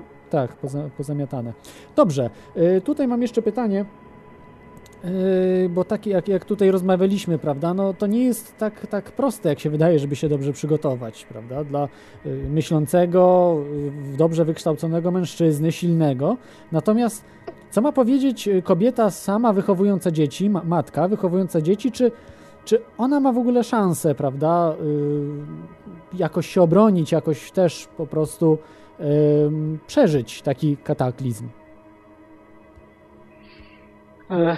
Trudne to jest pytanie, ale myślę, że głównie ono dlatego jest trudne, że, że odpowiedź jest mało optymistyczna. bo będzie jej naprawdę ciężko. I mam wrażenie, że sobie sama może nie poradzić, bo tak jak wspomniałeś, zdrowy, dorosły mężczyzna, silny, który jeszcze jest myślący, dajmy na to jeszcze nie jest obciążony, nieładnie powiedziałem, ale tak to jest, nie jest obciążony dziećmi, nie na dzieci, nie jest obciążony czasowo dziećmi, będzie miał problem, a kobieta, która ma tych dzieci jedno, dwoje, jest samotną matką, bez niczyjej pomocy, mam wrażenie, sobie nie poradzi. I tu powinna się zwrócić, nie wiem, do rodziny, czy przyjaciół, czy kogoś innego zaufanego, choćby do innej samotnej matki, bo to też jest trochę sytuacja, którą, której ja jestem, bo też mam dziecko, ale nie jestem z jego matką, w związku z czym pytanie, co, co w sytuacji, kiedy akurat coś się stanie, kiedy ja będę spędzał czas z dzieckiem, tak? Kiedy ona będzie ze mną. No, co, zapakuję go w samochód, wezmę go pod pachę, będę uciekał? No, będę musiał, tak? Nie będę miał wielkiego wyboru. Mhm. Natomiast no, to, jest, to, jest, to jest problem. No tak, to ja... Oczywiście nie można założyć od razu, że, że nie ma żadnych szans, bo to, bo to, to nie jest Aha. dobre podejście. Dobrze. Będzie musiała z całą pewnością kombinować mocniej i intensywnie, ale poddawać się nie można w żadnym wypadku. No ja mam tu takie proste rozwiązanie, może nie jest proste, ale jakieś jest, że najlepiej się po prostu dobrać w parę przed, no jeszcze jakoś tak przeczuć ten, ten nadejście tego kryzysu i po prostu dobrać się w parę, prawda, z, dobrać właśnie, żeby taka kobieta znalazła sobie jakiegoś odpowiedniego faceta. No nie wiem, czy to... To chyba, to chyba po prostu byłoby najłatwiejsze. Bo jeszcze tak, taka kwestia tutaj jest, że yy, prawdopodobnie, wydaje mi się, jak będzie kryzys, powstaną obozy przejściowe, yy, tak jak mi się wydaje, przez, zakładane przez państwa. No, w Stanach już są obozy przygotowywane od dawna, yy, tak zwane FEMA camps. Yy, czy Aha. na przykład yy, yy, uważasz, że to dla takich ludzi, którzy uważają, że sobie nie dadzą rady i raczej nie będą chcieli robić, czy w ogóle jest jakiś dla nich sens pójścia do tego typu obozów takich organizowanych przez państwo? Znaczy, no myślę, że jak ktoś nie będzie się zabezpieczał sam na własną rękę, to na pewno powinien sięgnąć po pomoc państwa, jeżeli taka pomoc będzie. Ale ja uważam, że nie ma się co okłamywać, że taka pomoc będzie, jeżeli po prostu nie będzie, bo mhm. jak będzie jakiś kataklizm, to władza będzie myślała tylko o tym, żeby siebie ratować, a nie o tym, żeby ratować obywateli, którzy są przecież do niczego niepotrzebni. A jak jest kryzys, i tak nie będą płacić podatków, więc chyba się stanowi, wyborów też nie będzie, nie trzeba będzie ich no, kupować kiełbasą wyborczą. Chyba że po prostu będą chcieli użyć tych ludzi jako niewolników, prawda, do obozów, yy, tak jak Adolf Hitler używał, prawda, w obozach pracy do, do, do kopania tuneli. Yy, potem oczywiście znaczną większość ludzi czy też wymordowano, czy też poprzez nieludzkie warunki no, ginęli z, z powodów fizjologicznych, prawda, niedostarczania, nie, nie, nie byli żywieni i tak dalej, i tak dalej. Podejrzewam, że to jest tym celem, żeby używani byli jako niewolnicy. Oczywiście przez, w telewizji będzie mówione, że tak, zapraszamy was, że pomożemy wam, nie bójcie się, prawda, kryzys jest, tutaj wielki jakiś asteroida spadła, ale mamy przygotowane już obozy, no tak pewnie w Stanach będzie, nie wiem czy w Polsce coś takiego przygotowali, ale, ale nie zdziwiłbym się, jak coś gdzieś tam w Europie też byłyby tego typu już obozy szykowane. Jeżeli powiedzmy władza wie o jakichś kataklizmach, które nadchodzą, bo z przecieków troszkę tak muszę powiedzieć, że wiadomo, że niektórzy naukowcy wiedzą o pewnych jakichś tam kataklizmach, które, które mają nadchodzić, no ale to już na, na inny zupełnie, na inną Yy, audycję. Natomiast tutaj jeszcze mam pytanie. Wielu internautów interesuje się bronią jądrową. To znaczy, może nie tyle bronią jądrową się interesuje, ale yy, kryzysem atomowym, czyli czy też promieniowaniem, Aha. czy też po prostu atakiem jądrowym. No, raczej nie wydaje mi się, żeby ktoś zaatakował Polskę, bo nawet y, terroryści y, nie wiedzieli, gdzie Polska leży, więc więc raczej to jest mało prawdopodobne. Natomiast jednak jakieś skażenie jądrowe może być, chociażby wybuchy jakichś elektrowni atomowych, prawda, w pobliżu Polski. No na szczęście w Polsce nie ma póki co, ale, ale za, za, załóżmy, że to coś takiego jest. Czy, czy warto wtedy budować taki schron przeciwatomowy na, na swojej działce? Znaczy ja myślę, że warto, tylko trzeba go połączyć z ziemianką, bo ziemianka mhm. teraz jest bardzo modne takie rozwiązanie, że ktoś sobie buduje domek na wsi, w związku z czym buduje sobie jedną ziemiankę, gdzie trzyma całe trzy butelki wina i nic więcej. ale taka ziemianka, jak się ją dobrze zrobi, to jest całkiem, może funkcjonować całkiem nieźle jako schron zabezpieczający przed promieniowaniem. Bo tak naprawdę schrony przeciwatomowe to są, y, służą dwóm celom. Po pierwsze zabezpieczają przed samym wybuchem, ale przed wybuchem to w Hiroshimie zabezpieczały zwykłe schrony przeciwlotnicze, które miały kształt po prostu y, takiego zwykłego, prostego wykopu, który tam ta fala uderzeniowa przelatywała sobie górą. Ludzie tam pewnie tracili słuch, bo im pękały błony w, w uszach, ale jednak jakoś to przeżywali. Natomiast dobrze zaplanowana ziemianka z osłoniętym wejściem, żeby tutaj fala uderzeniowa nie wdarła się do środka, myślę, że jest świetnym wyjściem. Schronu jako takiego nie. Schron, który wykorzystuje się na co dzień, tak.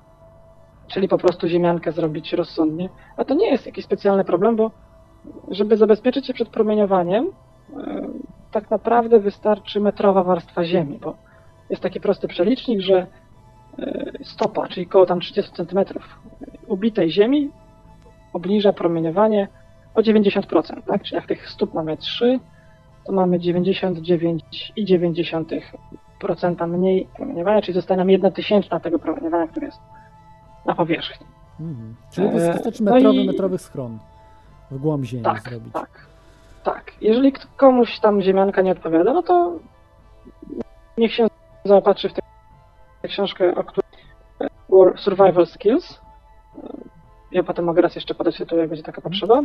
To jest książka, gdzie pokazuje się właśnie budowę takiego prostego schronu, schronu przeciwatomowego, przeciwradiacyjnego, który rzeczywiście to jest tak, że kopie się po prostu odpowiednio głęboki rów. On nie jest chyba nawet bardzo szeroki, bo tam jest może metr szerokości. Jego się przykrywa z wierzchu y, czy to deskami, czy ściętymi drzewami, balami po prostu. Na to się potem sypie metrową warstwę ziemi i tam się do tego robi jakieś wejście jeszcze. I to ma zabezpieczać właśnie przed, przed promieniowaniem tam, ta metrowa warstwa ziemi. Nie jest to nic skomplikowanego technicznie. Jak ktoś potrafi wykopać dziurę w ziemi głęboko na trzy metry, to sobie z tym poradzi. Także to, to, to nie ma takiej konieczności, tylko tak jak wspomniałem, taki schron buduje się przez dwadzieścia godzin. Pytanie, czy, będziemy mieli, czy zawsze będziemy mieli tyle czasu. Ja wolę sobie zawczasu przygotować ziemiankę, która też będzie tak naprawdę dziurą w ziemi wykopaną na trzy metry, przysypaną metrową warstwą ziemi. Będzie tam w środku jakieś miejsce do przechowywania żywności, a na wierzchu będzie górka, z której dziecko sobie będzie mogło zjeść w sankach zimowych. Także to, tak, tak. Tak, taki żarcik. Ale schronu jako takiego nie. Coś z funkcją schronu tak. Rozumiem. Ja to tylko tak mam, że słuchacze kontestacji i ludzie, którzy będą słuchali tej audycji, mam nadzieję, że są ludźmi rozsądnymi. Jeśli mają po prostu działkę, no cóż to szkodzi, prawda, zrobić sobie taki, no, taką ziemiankę. Oczywiście nikogo nie informować o tym, absolutnie, bo dobiorą, dobiorą się urzędnicy, sąsiadom nawet absolutnie nie mówić nikomu. To dla siebie zrobić, no jeżeli to dzień trwa budowa czegoś takiego, no to raczej nie ma problemu ukryć tego przed urzędnikami, bo jak wiecie, wszystko po prostu najgorzej ujawni coś, że coś się ma i tak dalej, to urzędnicy po prostu dobiorą się wam do ostatniej złotówki i będą próbowali was wykończyć. Dlatego, no nie wiem, czy domowy survivalista się ze mną zgodzisz, że yy, tak, tak po prostu warto by było sobie coś takiego zbudować, nawet bez pozwoleń. No ja uważam, że tak. Ja uważam, że tak. Po cichu. Znaczy ja tutaj akurat, yy, yy, ponieważ w, w okolicy, w której ja mam tą działkę, tam ani nie mieszka żadna moja rodzina, ani nie mam tam za bardzo znajomych, kontaktów, więc ja raczej poszedłem ścieżką zalegalizowania takiej budowy, takiej ziemianki. Mhm. Z tego względu, że potem uniknąć problemów, jak któremuś z sąsiadów tak, tak, nie tak, spodoba się, to, to jak na niego spojrzy któregoś dnia, więc mhm. to, ja to biorę pod uwagę. Natomiast doskonale rozumiem twoje podejście, żeby zrobić to najciszej, jak się da. Gdybym tylko taką możliwość miał, to z całą pewnością bym mhm. to zrobił w ten sposób. Nie bardzo mogę, więc muszę zrobić to po bożemu. Dobrze. Mamy słuchacza na antenie, znowu Krawca. Witaj, Krawcze. Witam ponownie. Na czacie zauważyliśmy, że mieć kogoś takiego w drużynie, w, w drużynie swojej, tak mm-hmm. jak w grach R P G, jak gość dzisiaj jest zaproszony, no to taki skarb, nie? Mm-hmm. No i... Bo, no taka powiem, prawda jest, taka prawda. Jest. Wiesz co, można... jeśli możesz podgłośnić troszkę siebie, Krawcze, bo ja niestety mam wszystkich na jednej linii i nie mogę cię tak, podgłośnić. O, teraz, teraz dużo lepiej. Tak, tak, tak, tak, tak. No, no to niech każdy już się powoli zastanawia, kogo w drużynie chce mieć. Ja właśnie zapraszam gościa do, do, do drużyny, a audycję można sobie nagrać i zachować. Może komuś to uratuje tyłek. Mm. No, nawet na magnetofon, prawda, bo wtedy może C D nie będą działały czy coś, no może magnetofon, no nie wiem, nie wiem na co, na płytę, płytę, kasetę. Nie, dokładnie, kaseta na chyba kasetę. Też nie będzie działała, no zobaczymy zresztą. No, a na zakończenie może taki dżingielek po, podsumowujący trochę to, o czym dzisiaj była mowa. Ale jeszcze jest... nie kończymy, nie kończymy, no ale dobrze, tak, tak, puścimy, ale jeszcze nie kończymy oczywiście. To poczekać, pozostawić w, nie, w niepewności, czy dajemy? No to oczywiście, dajemy, niczego się nie boimy. No to jak się nie boicie, to proszę bardzo. Proszę.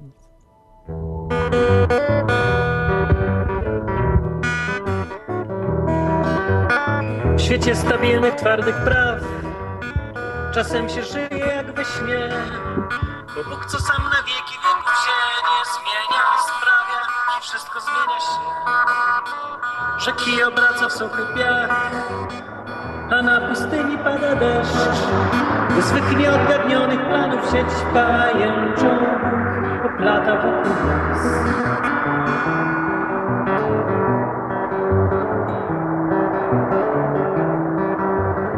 Ktoś dobry wczoraj, dziś jest zły, to kim jutro stanie się. A ten, który wczoraj kradł, no nam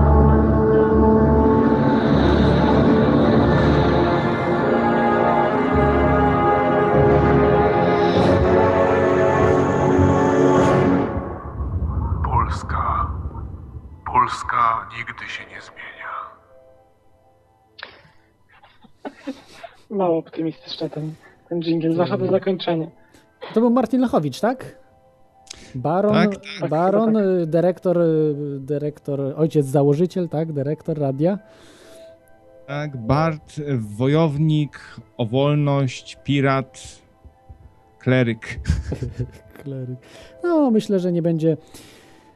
nie będzie aż tak źle, bo naj, naj, najgorzej być nieprzygotowanym, że, że przyszłość nas by zaskoczyła. To jest, uważam, najgorszą sprawą, natomiast no, dzięki takim audycjom właśnie i takim osobom, jakim jest, jakim jest Artur, domowy survivalista, myślę, że nie zginiemy, że przeżyjemy i zbudujemy od nowa lepszą Polskę. Pięknie. Jeśli coś takiego się... Pięknie. Czy chciałbyś może pytanie? Tak, tak. Kontynuuj. Powiem szczerze, że to jest taka bardzo kusząca perspektywa. Przepraszam, że się między was wetnę.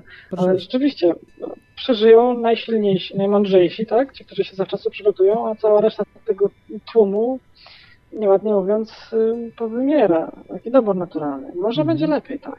Władza się pewnie też na to przygotowuje, no oni już nie są najbystrzejsi. No ale, ale ci najbystrzejsi z władzy, bo jednak ci, ci głupsi, no, no ja nie sądzę, że a, tak. Taki Giertych czy, czy Ryszard Czarnecki cokolwiek w ogóle o czymkolwiek mają pojęcie w takich sprawach, więc tak bym też nie przesadzał ze wszystkimi.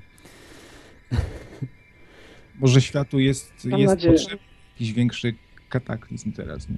Może faktycznie się potem odrodzi, działa. Jest taka teoria, nie wiem czy wy kojarzycie, parę lat temu była taka jakaś masakra straszna w Afryce, tam nie wiem czy to nie... W Rwandzie chyba było? Tam były jakieś dwa plemiona rywalizujące ze sobą. Tak, tak, tak, w Rwandzie, w latach dziewięćdziesiątych, tak. Hutu i Tutsi, oni się tam mhm. wymordowali. Podobno oni się dlatego wymordowali, że stwierdzili w pewnym momencie, że jest ich za dużo i że nie mają za co żyć, w związku z czym gdzieś tam taki zapalnik był jakiś, który uruchomił całą tą masę mordów. Jak my wyżylimy te siedem miliardów ludzi za parę lat, albo dziesięć za parę lat? Ja tego nie widzę za bardzo. No, żyjemy, zobaczymy. Mam wrażenie, że będzie nas niebawem troszkę mniej. Niebawem. Za małego życia pewnie. Mam nadzieję, że pożyję jeszcze z osiemdziesiąt lat przynajmniej. Oby, oby. Dobrze, czy masz jeszcze jakieś pytanie, Krawcze? Nie, nie, ale tu widzę, gość chyba jest z, z N W O, bo ma nadzieję, że, że będzie nas mniej. To taki chyba jest plan. Nowego, nowego porządku świata, tak, tak. No, no jest, mają i nawet co, niektórzy się już poujawniali z tego N W O, z tych najwyższych, najwyższych kręgów. To nie są ludzie znani, to są kompletnie nieznani. Generalnie jest chyba trzydziestu trzech takich yy, na samym szczycie. I są kompletnie nieznane osoby, nie? Także generalnie nie, nieznane, nie? W szerszym kręgu. To nawet nie jest David Rockefeller, czy, czy, czy, czy właśnie coś tam y, ludzie, y, czy Brzeziński i tak dalej, tylko jeszcze zupełnie inni ludzie y, na, na samym szczycie. Ale to zostawmy ten temat, bo to jest, odbiegamy od tematu y, audycji. W każdym razie nagrywajcie sobie ludzie audycję e, Clouda, bo to może być taki Garden of Creation Kit w przyszłości. No dziękuję ci, Krawcze. Ale to dzięki gościowi oczywiście, bo to, ja to tylko prowadzę, więc sprzątam, że tak powiem, w tej audycji. O, już nie był taki stron. Ja sobie włączyłem czat, tutaj przed chwilą ktoś zadał pytanie, ile trzeba byłoby roślin mieć w schronie, żeby nie trzeba było mieć wywiecznika. Nie mam pojęcia, ale to moim zdaniem nie ma, nie ma szans, żeby takie coś zorganizować. No wywiecznik jest naprawdę prościej mieć, zrobić tam porządny filtr, żeby tego pyłu radioaktywnego z powietrza nie wciągać. No, jedyne co nam może zaszkodzić w tym momencie, to jak ktoś tam nam wpuści gazu sypiający, a potem nas wymorduje. No ale nie bierzmy takich wariantów pod uwagę, bo sposobem nie byłoby się sensu przygotowywać w ogóle, a na wszystkie ewentualności nie mamy szansy przygotować. Czyli raczej nie roślinki, tylko wywiecznik, tym bardziej, że ktoś zwrócił uwagę, że żeby rośliny mogły produkować tlen, to jednak potrzebują światła. Pytanie, skąd wziąć tego światła tyle, żeby to działało? Tak. Także y, ja słyszałem o takim projekcie Biosfera, była Biosfera jeden, dwa, kompletnym fiaskiem się to skończyło, że mrówki chyba za dużo tlenu zabierały i tak dalej, także jest to, no, za, za miliony, za ciężki milion dolarów był robiony projekt i oni nie potrafili tego zrobić, więc zrobić, zamknąć w jakiejś kopule czy w podziemiach, to no nie, nie macie szans. Nawet jakbyście mieli miliony, nie macie żadnych, nie, żadnych absolutnie. Szans. Nie, nie ma co to, próbować. Tak. Yy, dobrze, to może przejdź, yy, przejdźmy do kolejnego pytania, yy, do pieniędzy, bo to też chyba jest dosyć istotne, prawda? To, że co z pieniędzmi? Gotówka, konto w banku, złoto zakopane, srebro? No jak, jak uważasz? Yy, co byłoby na, najlepsze? Yy. To jest chyba na, tak na, na dzień dzisiejszy najważniejszy temat, no bo póki co za tą gotówkę, to, za te pieniądze to kupujemy właśnie wodę, żywność, prąd i tak dalej. Znaczy ja do tego podchodzę w ten sposób, że wszystkie z elementów, o których wspomniałeś, czyli zarówno konto w banku, jak i gotówka, jak i złoto, czy tam srebro. Łatwiej kupić srebro, bo jest tańsze, ale V A T na przykład trzeba zapłacić przy kupowaniu srebra, a przy kupowaniu złota już nie. Złoto ma, mniejsze nomina- ma większe nominały, tak? Sztabka złota jest warta więcej, więc trudniej nią kupić chleb niż srebrną monetą, która ma mniejszą wartość. Ale nie, nie, nie, nie, nie rezygnowałbym zupełnie z takich bardziej nowoczesnych metod inwestowania, czy też oszczędzania pieniędzy, jak jakieś fundusze inwestycyjne, czy też akcje, bo moim zdaniem ryzyko takie, że, że bank, w którym mamy pieniądze, w pewnym momencie powie, no sorry, nie wypłacimy wam gotówki, bo właśnie zbankrutowaliśmy, jest podobne jak takie, że zbankrutuje firma, w której akcje zainwestujemy. Oczywiście też nie można mieć jednego konta w jednym banku, tylko co najmniej dwa konta w dwóch różnych bankach, najlepiej jeszcze do tego dwie zupełnie różne karty płatnicze, jakąś jedną Vizę, jedną, jedną Mastercard, żeby jak któraś z tych organizacji padnie, to żebyśmy mogli z innej skorzystać, czy najpierw, żeby sieci bankomatów też nie były, nie była ta sama sieć bankomatów, z których można korzystać w ogóle. Gotówkę też nie w jednej walucie, tylko myślę raczej w dwóch, co najmniej, walutach, bo to też nas zabezpieczy w pewnym sensie przed wahaniami kursów. Ja tam zawsze trochę euro odkładam, no bo nie widzę sensu trzymania walut, dajmy na to dolarów kanadyjskich. Dolary jeszcze, ale euro jest środkiem płatniczym na, na zachodzie Europy.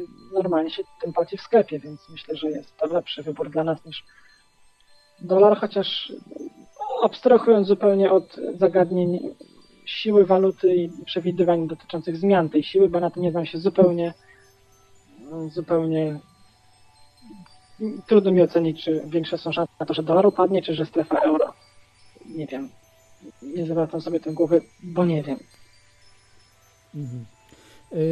Dobrze, ja proponuję jeszcze powrócić do pytania wcześniejszego o ten schron atomowy, bo jeszcze jest parę takich właśnie zagadnień z, do, dotyczących właśnie tego, tego schronu, bo oczywiście pieniądze są ważne na dzisiaj, w przyszłości też zapewne być może bimbrem się będzie płaciło, ale z tym schronem atomowym są pytania właśnie jak długo, tak, takie troszeczkę, no nie wiem, absurdalne, no w sumie teraz absurdalne, jak długo trzeba siedzieć w takim schronie atomowym, jak będzie wybuch atomowy po wybuchu. No tutaj czytelnik nie sprecyzował w jakiej odległości wybuch, ale ja już, podejrzewam, że... Ja już... Ładnie, to jest w tej książce w Nuclear War Survival Skills ładnie opisane. Z wybuchów atomowych powstają tam konkretne izotopy o konkretnym okresie połowicznego roz, rozkładu. I o ile dobrze pamiętam, to to jest kwestia rzędu trzech czy sześciu tygodni. To jest kwestia rzędu tygodni, natomiast nie są to lata. Ale nie chciałbym tutaj kogoś wprowadzić w błąd, więc proszę zajrzyjcie do tej, do tej książki. O ile dobrze pamiętam, jest to kwestia rzędu tygodni. Tak, ja potem wszystkie linki podam, prawda, takie najistotniejsze, także i do twojego bloga i, i maila do ciebie, czy kontakt, jak ktoś by chciał się z tobą skontaktować, okay, ale okay. Przede wszystkim bloga, także będą te wszystkie odnośniki do, do, do, do publikacji różnych. I jeszcze z, ze schronem tym atomowym, czy warto by było na przykład pokryć ściany ołowiem? Lub czy jakąś taką warstwą ochronną, tą naszą taką ziemlankę, bo to w sumie o, o to chodzi, prawda? Czy warto byłoby pokryć jakimś, jakimś metalem, jakoś to właśnie, że przed tym promieniowaniem, żeby jeszcze jeszcze bardziej zabezpieczyło? Nie, no myślę, że nie, bo mhm. fakt, że ołów świetnie izoluje przed promieniowaniem, ale no, jego, ołów się stosuje tam, gdzie po prostu jest to, to że on, ta niewielka grubość dobrze działa, ma znaczenie. No, w przypadku, kiedy budujemy ziemiankę, to od biedy możemy zrobić dwumetrową warstwę ziemi na niej i wtedy będziemy już absolutnie zupełnie bezpieczni w stu procentach. No tak. To będzie dużo tańsze niż ołów, bo to jednak tak? kosztuje, prawda, sporo. No, tańsze, mniej tak. możliwe. Jeszcze się pytali tutaj czytelnicy twojego bloga, czy można przerobić piwnicę w bloku. Nie wiem, jak ktoś chciałby przerobić, czy można w ogóle, no ale powiedzmy, załóżmy, że, że można, prawda, czy, czy jest sens i przeróbka takiej piwnicy w bloku, no bo każdy generalnie ma piwnicę, prawda, w bloku, w, mie- w mieście. Mhm. Myślę, że nie ma się co, co, co sobie zawracać tę głowę przeróbką, bo piwnica już sama z siebie jest tam odpowiednio głęboko, znaczy może nie jest zakopana zawsze głęboko w ziemi, ale też jest tam sporo warstw betonu między zewnętrzem, a, a, a tą piwnicą, w związku z czym myślę, że to już dostatecznie zabezpiecza przed promieniowaniem. Mm. Wykładania piwnicy ołównymi płytami nie widzę za bardzo. To już naprawdę, to byśmy mieli taką e, przy, przylepioną etykietkę dziwa, muszą się od razu prowadzić gdzieś albo ryzykować skierowanie na leczenie psychiatryczne. No, no tak. I, I przede wszystkim już potem ludzie będą wiedzieli, do, do kogo iść, prawda? Że ktoś jakiś tam no, z bronią, czy tam jakiś osiłek zajmie tą nam piwnicę przygotowaną, prawda, ze wszystkimi tymi. No i jak nie mamy broni, to niewiele wskuramy, prawda? Policja wiadomo, że nie przyjedzie, nie będzie, nie będzie wtedy do kogo poprosić o pomoc. Więc to trzeba troszeczkę, wydaje mi się, też inaczej. Jeszcze ktoś też takie pytanie zadał y, ciekawe, y, że jak sobie radzić z wrogami survivalu, a tymi wrogami właśnie może być żona lub mąż, czy inni członkowie ro, ro, rodzi, rodzin, przyjaciele.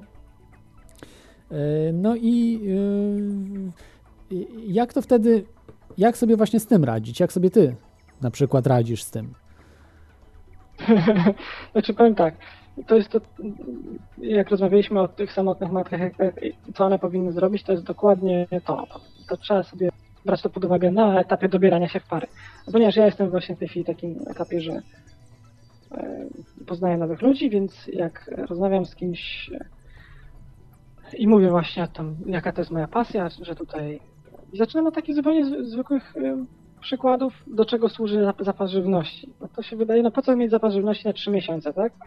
A zapas żywności na trzy miesiące przyda się też kiedy pracę na przykład, bo przez trzy miesiące będę mógł jeść to, co mam w puszkach, a, a, a nie robić zakupy z, z oszczędności, więc o trzy miesiące będę jakby miał więcej czasu na znalezienie nowej pracy. Więc jak ja opowiadam o takim zupełnie prozaicznym zdarzeniu, które może zdarzyć się każdemu, tak, ta utrata pracy, i widzę, że, że nie jest, że, że, że, że ta osoba, z którą rozmawiam, nie patrzy na mnie jak na idiotę, to znaczy, że nie jest źle. Jak jeszcze zacznie mówić, no tak, to rzeczywiście ma sens, to już jest naprawdę dobrze. Więc po pierwsze, jak sobie radzić z takimi ludźmi życia, i o tym nie mówić. No. Jak się taki zupełnie neutralny przykład, typu awaria prądu, awaria wody, jak się na to przygotować, nie spotka ze zrozumieniem, no to w ogóle nie ma co, nie ma co dyskutować. Problem jest, kiedy rzeczywiście już jesteśmy rodzinę i zdajemy sobie sprawę z tego w pewnym momencie, że coś musimy z, z życiem zrobić, z, jak gdyby źle, z życiem, musimy, musimy trochę się przystosować do, do, tego, do tych gorszych warunków, a nagle się okazuje, że żona patrzy na, na nasze wydatki jak na takie dziwactwa, pół biedy jak patrzy na to, jak na nieszkodliwe dziwactwa, gorzej jak zacznie no, mieć jakieś tam pretensje, tak, że na co wydajesz ciężko zarobienie pieniędzy, jakiś tutaj kompas, jakiś tutaj nóż, a ty raz nigdy w życiu w lesie nie byłeś, tak? A po co ci zapas żywności na trzy miesiące, jak możesz pójść do sklepu, który jest dwa bloki dalej i kupić wszystko i tanio. Nie wiem, jak sobie radzi w takiej sytuacji. Nie, no, ja miałem podobny problem, nie poradziłem z tym, więc teraz już nauczony tym doświadczeniem staram się to, to, tak, takich ludzi eliminować. Odpowiednio wcześniej. Myślę, że jeżeli nie mamy wyboru naprawdę żadnego, to trzeba robić swoje mimo wszystko, choćby było to kosztem ukrywania tych zakupów, ukrywania wydawania pieniędzy i okłamywania żony, no niestety. Bo to jest cel, który uświęca, moim zdaniem, tego typu środki, ten cel mhm. uświęca. Rozumiem. Albo męża dodam, bo też może być i odwrotna sytuacja, prawda? Też. O, oczywiście, że tak. tak. Oczywiście, że tak. Y- y- także y- tutaj ja muszę tak jeszcze od siebie tylko dodam, bo y- też sam robiłem zapasy, troszeczkę się przejąłem tą e- y- wojną w w Korei, że domniemano, że były jakieś tam takie lekkie przepychanki zupełnie, ale mogło się to gdzieś tam wymknąć z pod kontroli i co prawda wiele nie zrobiłem, bo y, tylko zakupiłem sobie y, żywność, tam makaron i jakieś puszki oraz, y, oraz y, wody. Zebrałem po prostu y, wodę do pojemników. No niewiele, ale jednak jakby coś tam było, no to parę dni więcej mógłbym przeżyć, prawda? Może nawet tygodni dzięki temu. Chociaż, chociaż no trudno powiedzieć, bo tego jedzenia aż tak dużo nie było. No i jakoś, jakoś właśnie nie miałem tak problemów z y, moją y, dziewczyną. Akurat zrozum- no, widzi, że tym się po prostu od wielu, wielu lat interesuje i widzi, że coś po prostu w tym może być. I też wiadomo, każdy Każdy myśli, że, że chce po prostu przeżyć, prawda, więc zakłada, że no jest, jest coś możliwego, że może się, może się e, przytrafić. Oczywiście myślimy, że, że nic się nie wydarzy, bo jednak lepiej, żeby się nic nie wydarzało takiego, niż żeby się wydarzyło. No, jak ktoś sobie porozmawia z ludźmi starszymi, jak było podczas wojny, to wcale nie było wesoło, prawda, to było naprawdę no, tragicznie. To było tak jak... Ale zwróciłeś uwagę koszmar. na bardzo ważną rzecz. Przepraszam, że ci się wetnę w tak, tak, tak, zdanie. No, proszę bardzo. Zwróciłeś uwagę na, na bardzo ważną rzecz. Przygotowujmy się na najgorsze, ale nie zakładajmy, że tak, tak najgorsze będzie. Tak naprawdę przygotowania na gorsze czasy prowadzone z głową służyć nam będą również w sytuacji, kiedy życie będzie takie jak teraz. O to, że mamy zapas żywności na trzy miesiące, to rzeczywiście w sytuacji, począwszy od epidemii przez jakąś, ten, ten, no na przykład tą utratę pracy, tak? W jakiś tam sposób nam życie albo ułatwią, albo uratują. Ale w takich codziennych, prozaicznych sytuacjach, kiedy na przykład okazuje się, że kończy się mleko w domu, a jest niedziela wieczorem, jest długi weekend z jakimś tam świętem, kiedy sklepy są pozamykane, albo, nie wiem, bankomat jest niczym cokolwiek, tak? I okazuje się, że nie można tego mleka kupić, a jest bardzo niezbędnie potrzebne dziecku na przykład, tak? No to wtedy wyciągamy z, z, mleko w proszku, rozrabiamy je z wodą, mamy mleko. Wpadają niezapowiedzeni goście.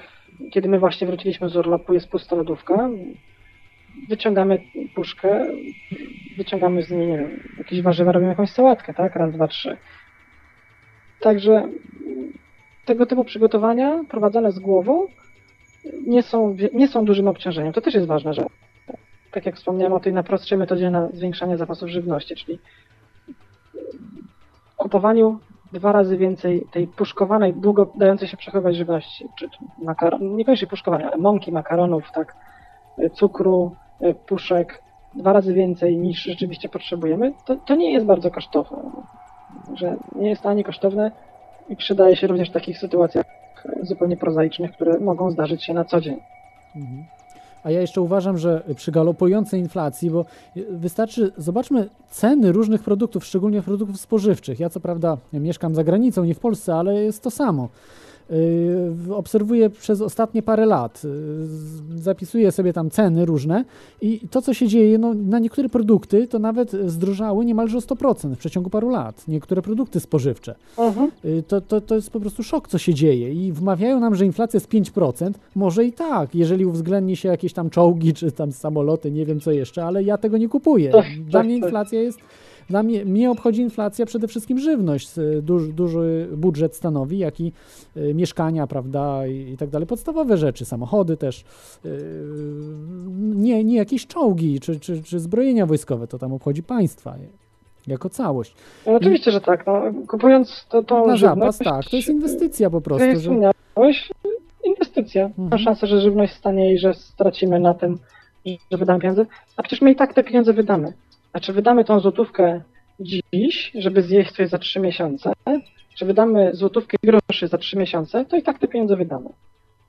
A alternatywne źródło energii, czy będzie to kominek, plus jakaś tam mała plantacja wierzby energetycznej na działce, czy będzie to kolektor słoneczny, czy będzie to bateria słoneczna podłączona do akumulatora, w pewien sposób, czy częściowo uniezależni nas od kupowania energii z zewnątrz, czy to prądu, czy to ciepła, czy gazu i one też tanieć nie będą, więc też taka inwestycja dziś może się nie zwracać.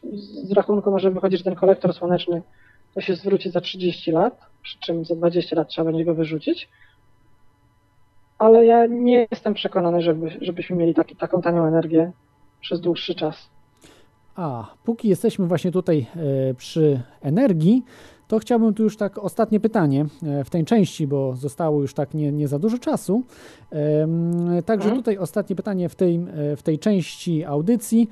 Y, co myślisz właśnie jako inżynier y, o nowych formach pozyskiwania energii, jak zimna fuzja, czy właśnie instalacje do samochodów tego gazu, czy H H O stosowane w silnikach spalinowych, y, a także właśnie na, na samą wodę w tych silnikach spalinowych, ale przede wszystkim właśnie zimną fuzję, y, bo no, tak jak, no, no może później ja po prostu opowiem o tym, ale, ale co, co uważasz, co, co, co wiesz i, i co sądzisz na ten temat właśnie? Znaczy, problem polega na tym, że tak naprawdę wiem na ten temat niewiele. Jeśli chodzi o zimną fuzję, to prawie nic. Zatem, że gdzieś ktoś kiedyś mi taki temat sprzedał. Fuzja, to ja wiem na czym polega, w teorii przynajmniej, jądrowa, kiedyś mm. mnie tego uczono. Natomiast zimna fuzja, no to rozumiem, że jest to samo, tylko że w takich warunkach na większą skalę i łatwo. Nie śledzę tego tematu w ogóle. Jeśli chodzi o H H O i samochody na wodę, no to z mojej inżynierskiej wiedzy wynika, że to nie ma prawa, że to nie ma absolutnie żadnego prawa działać. I, i ja jak słyszę o tym, że komuś zamontowanie takiego urządzenia na, do, do silnika zmniejszyło spalanie o połowę, no to ja mu po prostu nie bardzo wierzę. Bo ja znam taki mechanizm, że jak człowiek wyda dwieście dolarów na jakieś urządzenie, to potem, które nie będzie działać, to potem zacznie przekonywać całą otoczenie, że świetnie działa, tylko i wyłącznie po to, żeby nie przyznać się do wydania dwieście dolarów bez sensu. Mhm. Z przyjemnością takie urządzenie przetestuje się w samochodzie, bo no, jestem inżynierem, tak, ale też nie jestem idiotą, żeby zamykać się tylko w obrębie mojej wiedzy i zakładać, że jeżeli ja nie wiem, że coś działa, to znaczy, że nie ma prawa działać. Z przyjemnością takie urządzenie przetestował, no ale jakoś tak się nie składało, zresztą też nie bardzo mam, ja mam samochód na, na olej napędowy, w związku z czym tam chyba się takie rzeczy za bardzo nie montuje. A, a takie wynalazki jak Free Energy, nie wiem, też, też, tego, też tym się nie, nie zajmowałem nigdy, Gdzieś raz widziałem jakąś stronę o jakimś tam wahadle czy jakimś mechanizmie takim wagowym, jakaś waga, takie jakieś dźwignie, coś takiego. Mhm. Nie wiem, po prostu, znaczy na pierwszy rzut oka, patrząc na to, co ja wiem na temat, skąd się bierze energia i czy, czy rozszczepiając wodę za pomocą prądu możemy dostać więcej tej energii ze spalania tej wody niż zużyliśmy na jej rozszczepienie, wynika, że to nie ma prawa działać, ale no, chciałbym się mylić. Naprawdę, chciałbym się, uczciwie to powiem, chciałbym się mylić, chciałbym, żeby samochód na wodę miał prawo istnieć. Niestety obawiam się, że nie ma, więc jak ja widzę tego typu częściowo, no tutaj muszę przyznać, że to jest y, ignorancja z mojej strony, bo być może to jest rzeczywiście temat, którym można się zainteresować, no ale ja po prostu bardzo wierzę. Też jest kwestia wiary tak naprawdę. Aha, super, że t- tak mówisz, bo jestem troszeczkę zaskoczony, bo generalnie właśnie naukowcy czy też inżynierowie starej daty, może raczej naukowcy, bo to na, generalnie naukowcy negują, pomimo że nigdy nie wykonali żadnego doświadczenia, często, yy, po prostu za, yy, mówisz bardzo racjonalnie, że, że najpierw trzeba coś sprawdzić, prawda, zobaczyć, bo może coś w tym być. Oczywiście yy, też uważam, zgadzam się z to w stu procentach, że jest mnóstwo naciągaczy, mnóstwo właśnie ludzi, którzy yy, nie, po, nie przyznają się do błędów, że zostali oszukani przez kogoś. I, i dalej y, też mogą nabierać y, następnych. Ja też nigdy nie widziałem tego typu urządzenia, tylko słyszałem, że kolega kolegi ten sobie zamontował i o pięćdziesiąt procent mu spalanie y, zmniejszyło się, ale no to jest, no mówię, no to jest kompletnie nie, niepotwierdzone. Natomiast y, jeśli chodzi o zimną fuzję, to y, internet wrze, to już w zeszłym odcinku wam o tym mówiłem, że Yy, właśnie we Włoszech nastąpił przełom, że nie trzeba już wykorzystywać palladu i ciężkiej wody, tak jak to było w latach, pod koniec lat osiemdziesiątych próbowano robić, natomiast używają niklu i wodoru zwykłego. I generalnie to chyba bazuje na mm, kształcie elektrod, że tam zachodzą jakieś nieznane nauce yy, kwestie i to sprawdzili szwedzcy sceptycy. Organizacja szwedzkich sceptyków, czyli takich właśnie, którzy to wszystko negowali, ale sprawdzili i stwierdzili, że coś w tym jest i jest produkcja energii, nie z reakcji chemicznych, tylko właśnie z reakcji jądrowych. Przy niskich temperaturach, no to niskich, no tam powiedzmy pięćset sześćset stopni przy wysokim ciśnieniu, prawda, więc no ale niskich, nie takich, nie miliony, prawda, stopni Celsjusza, ale no może... Jest. No, tak, może zostawmy ten temat, bo to jest na zupełnie inną audycję i generalnie w Polsce nie ma specjalistów od tego, a kto, każdy, kto tym się zajmuje, to dopiero wtedy jest negowany przez środowisko naukowe i, i, i no, wyszydzany czy, czy po prostu wyśmiewany na, na każdym kroku, dlatego Dlatego tutaj to, to zostawmy. Nawet wiem, jak z tymi H H O p- p- prosiłem różnych, różne osoby, które to stosują u siebie. No, no nikt po prostu nie chciał publicznie wystąpić na ten temat. Być może u niektórych to działa, no ale nie wiem. Może, może się uda kiedyś po prostu kogoś, kogoś zaprosić, ko- kto uważa, że to działa i opowie trochę więcej na ten temat.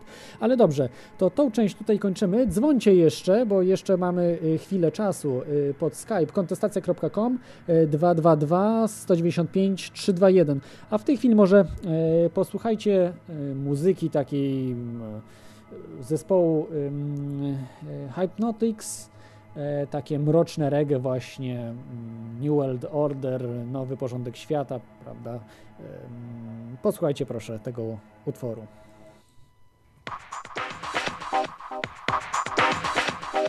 This one is the highest in the Bible music.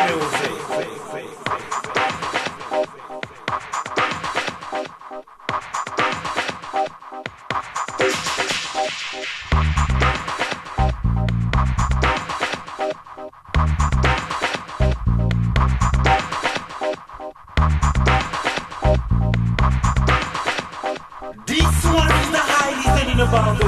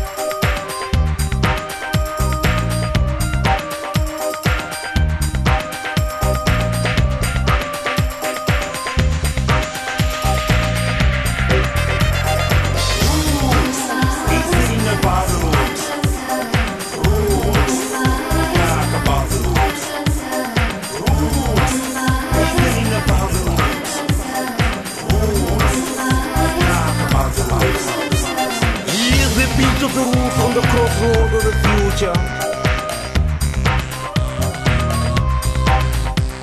Hear the beat of the roots coming out from the past, trying to unlike the people. Hear the whiteness of the roots rocking and cooking old nation of the same jamming flow. Hear that roots of liberation at the right time.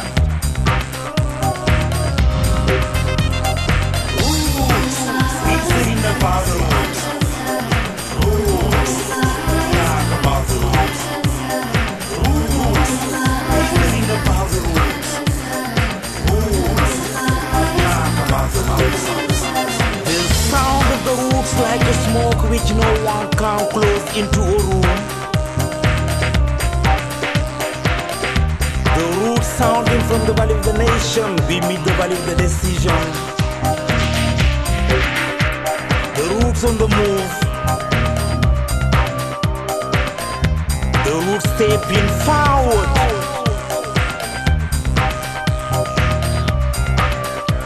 The untamed roots. Roots, we sing about the roots. Roots, talk about the roots. Roots, we sing about the roots. About the roots, roots, talk about the roots, roots, think about the roots, roots, just talk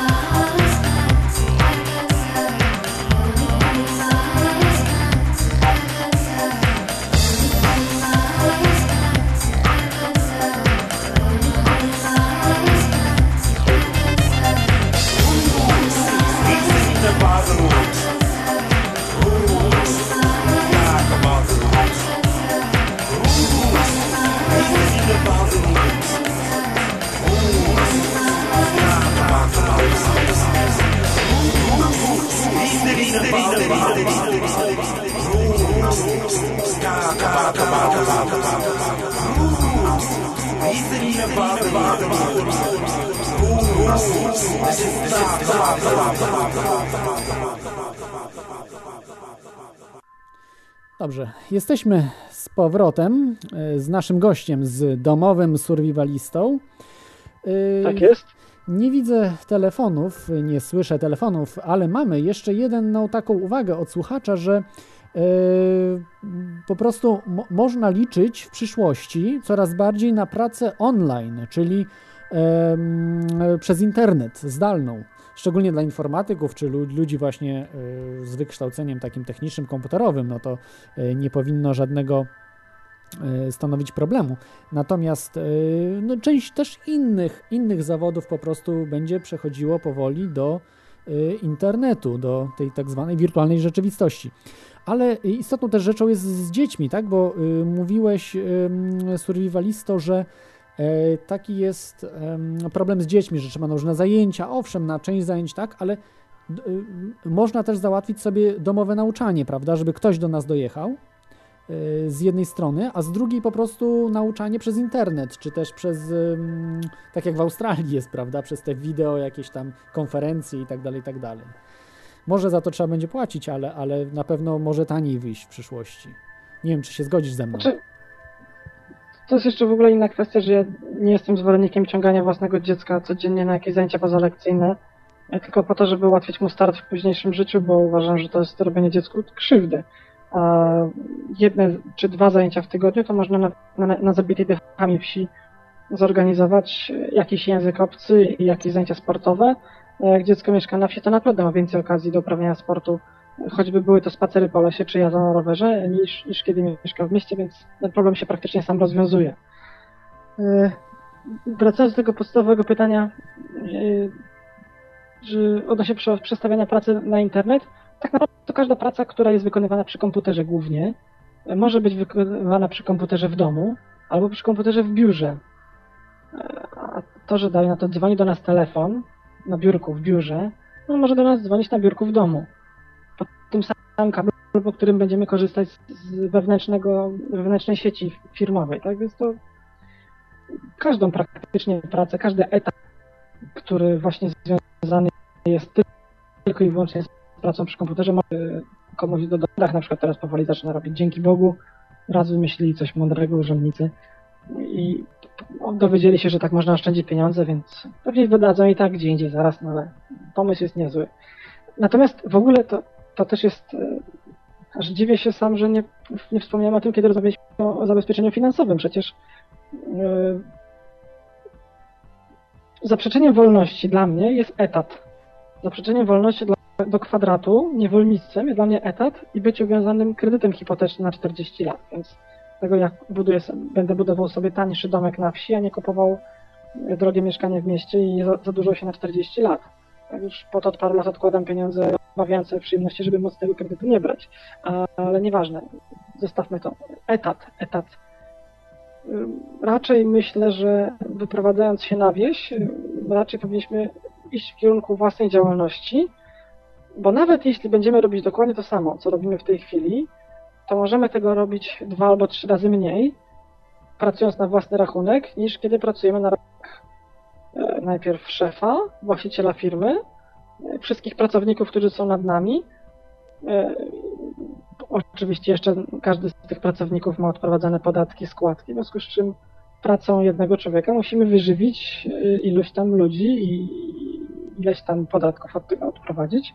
No to jeżeli mamy jednoosobową działalność, to możemy robić tego czegoś, co robimy, tak, nie wiem, czy to są projekty, czy to jest skład książek, czy to jest, nie wiem, rysowanie jakichś obrazków na zlecenie, możemy tego robić kilka razy mniej, mając w ręku taką samą ilość pieniędzy. Ja sobie tak wyobrażam, że yy, przepraszam, ale też wyprowadzę, to sobie... Tak, tak, tak. Mhm. Przepraszam, że ci przeszkodzę. Handel, prawda, może być, może być mnóstwo rzeczy właśnie na zasadzie własnej działalności. Myślę, prowadzonej tak. Na wsi, gdzie koszty mamy dużo niższe, prawda, niż, niż w mieście. Pewnych rzeczy. No, pewnych... Czy prowadzimy sklep internetowy, mieszkając w mieszkaniu w bloku, tak, i wynajmując gdzieś magazyn, czy mieszkając w domku na wsi, gdzie mag- za magazyn służy nam jakiś taki mały drewniany śmieszny domek, czy jakaś szopa, tak? Czy nawet wiata, czy nawet namiot, który mamy te rzeczy, którym handlujemy, tak?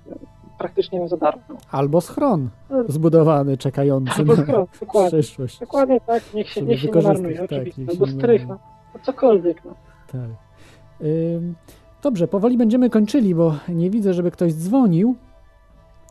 myślę, że to nie, nie jest nasze ostatnie spotkanie, że jeżeli będziesz tylko chciał po prostu się jeszcze wystąpić, nie ma żadnego problemu, może w jakimś troszeczkę już innym temacie, bo też przecież znasz się bardzo dobrze na inżynierii, na, na różnych tematach dotyczących właśnie, czy też odnawialnych, prawda, paliw, od, odnawialnych jakichś tam źródeł, bo, bo słychać było, że, że, że wiedzę w tym temacie masz. I, no i ogólnie, no, jako inżynier mógłbyś tak, tak konkretnie już po prostu moglibyśmy polecieć z jakimiś takimi konkretnymi problemami. Jeśli będzie taka chęć słuchaczy, ja nie widzę przeszkód, nie wiem, czy, czy oczywiście ty wyrażałbyś, Arturze, zgodę na coś takiego, chęć.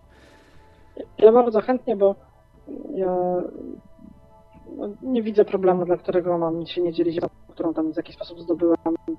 Też najczęściej nie płacąc nikomu za to, tylko szukając tego w internecie, więc bardzo chętnie.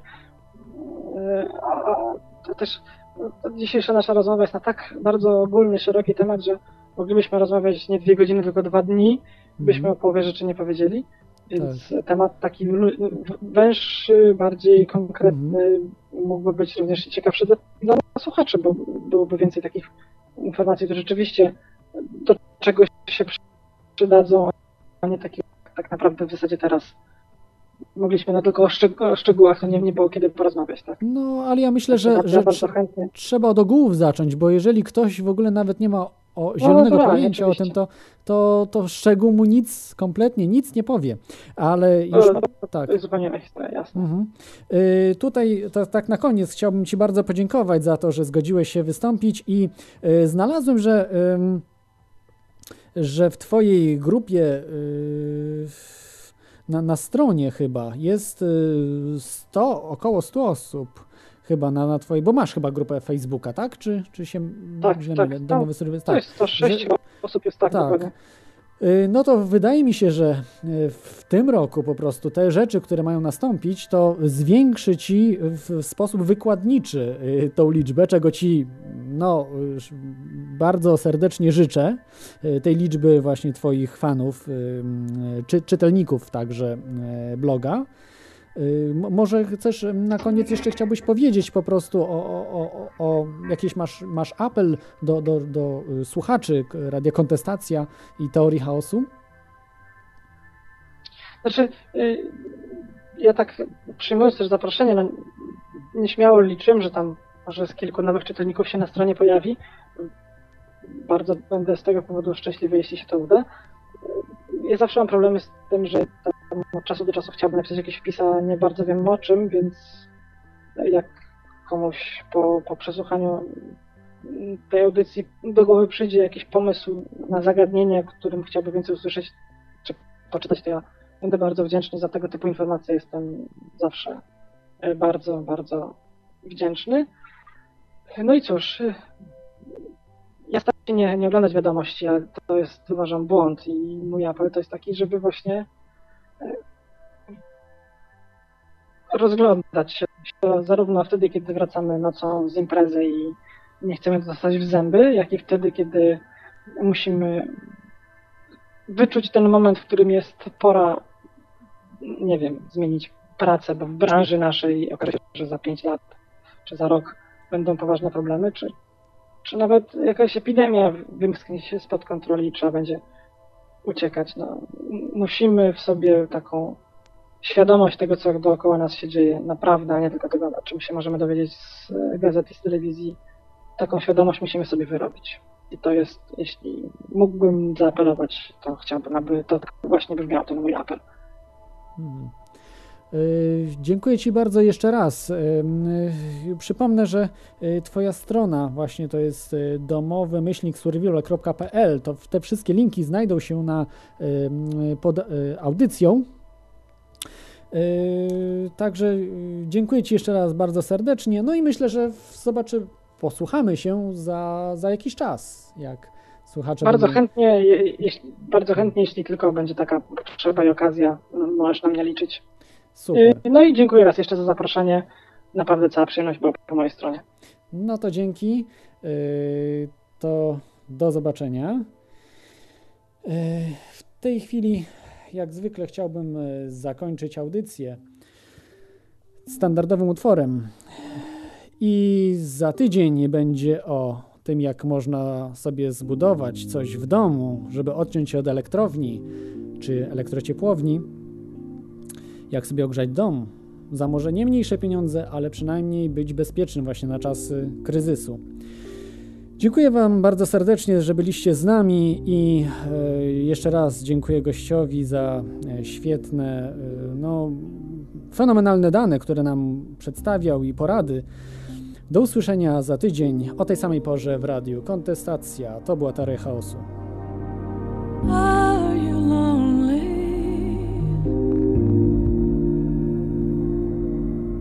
Like me?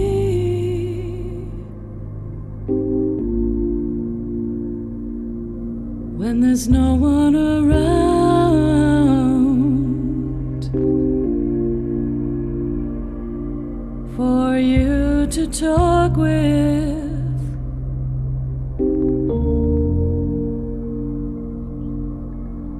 do you talk to the trees? Do you know the story?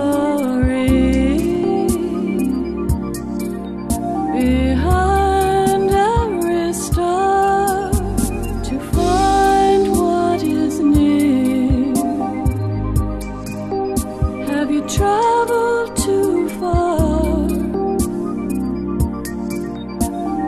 Do you know the story? Do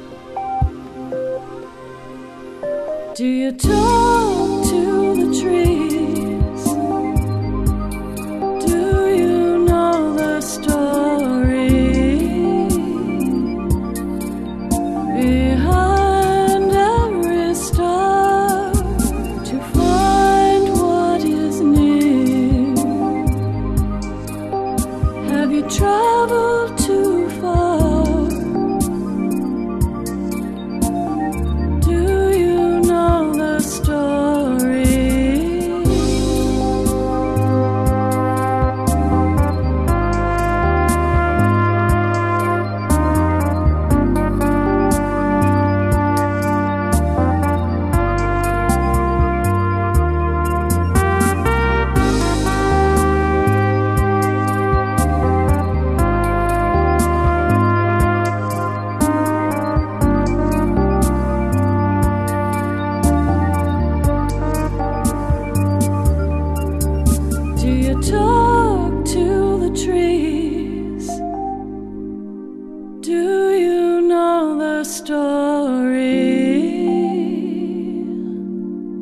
Behind every star to find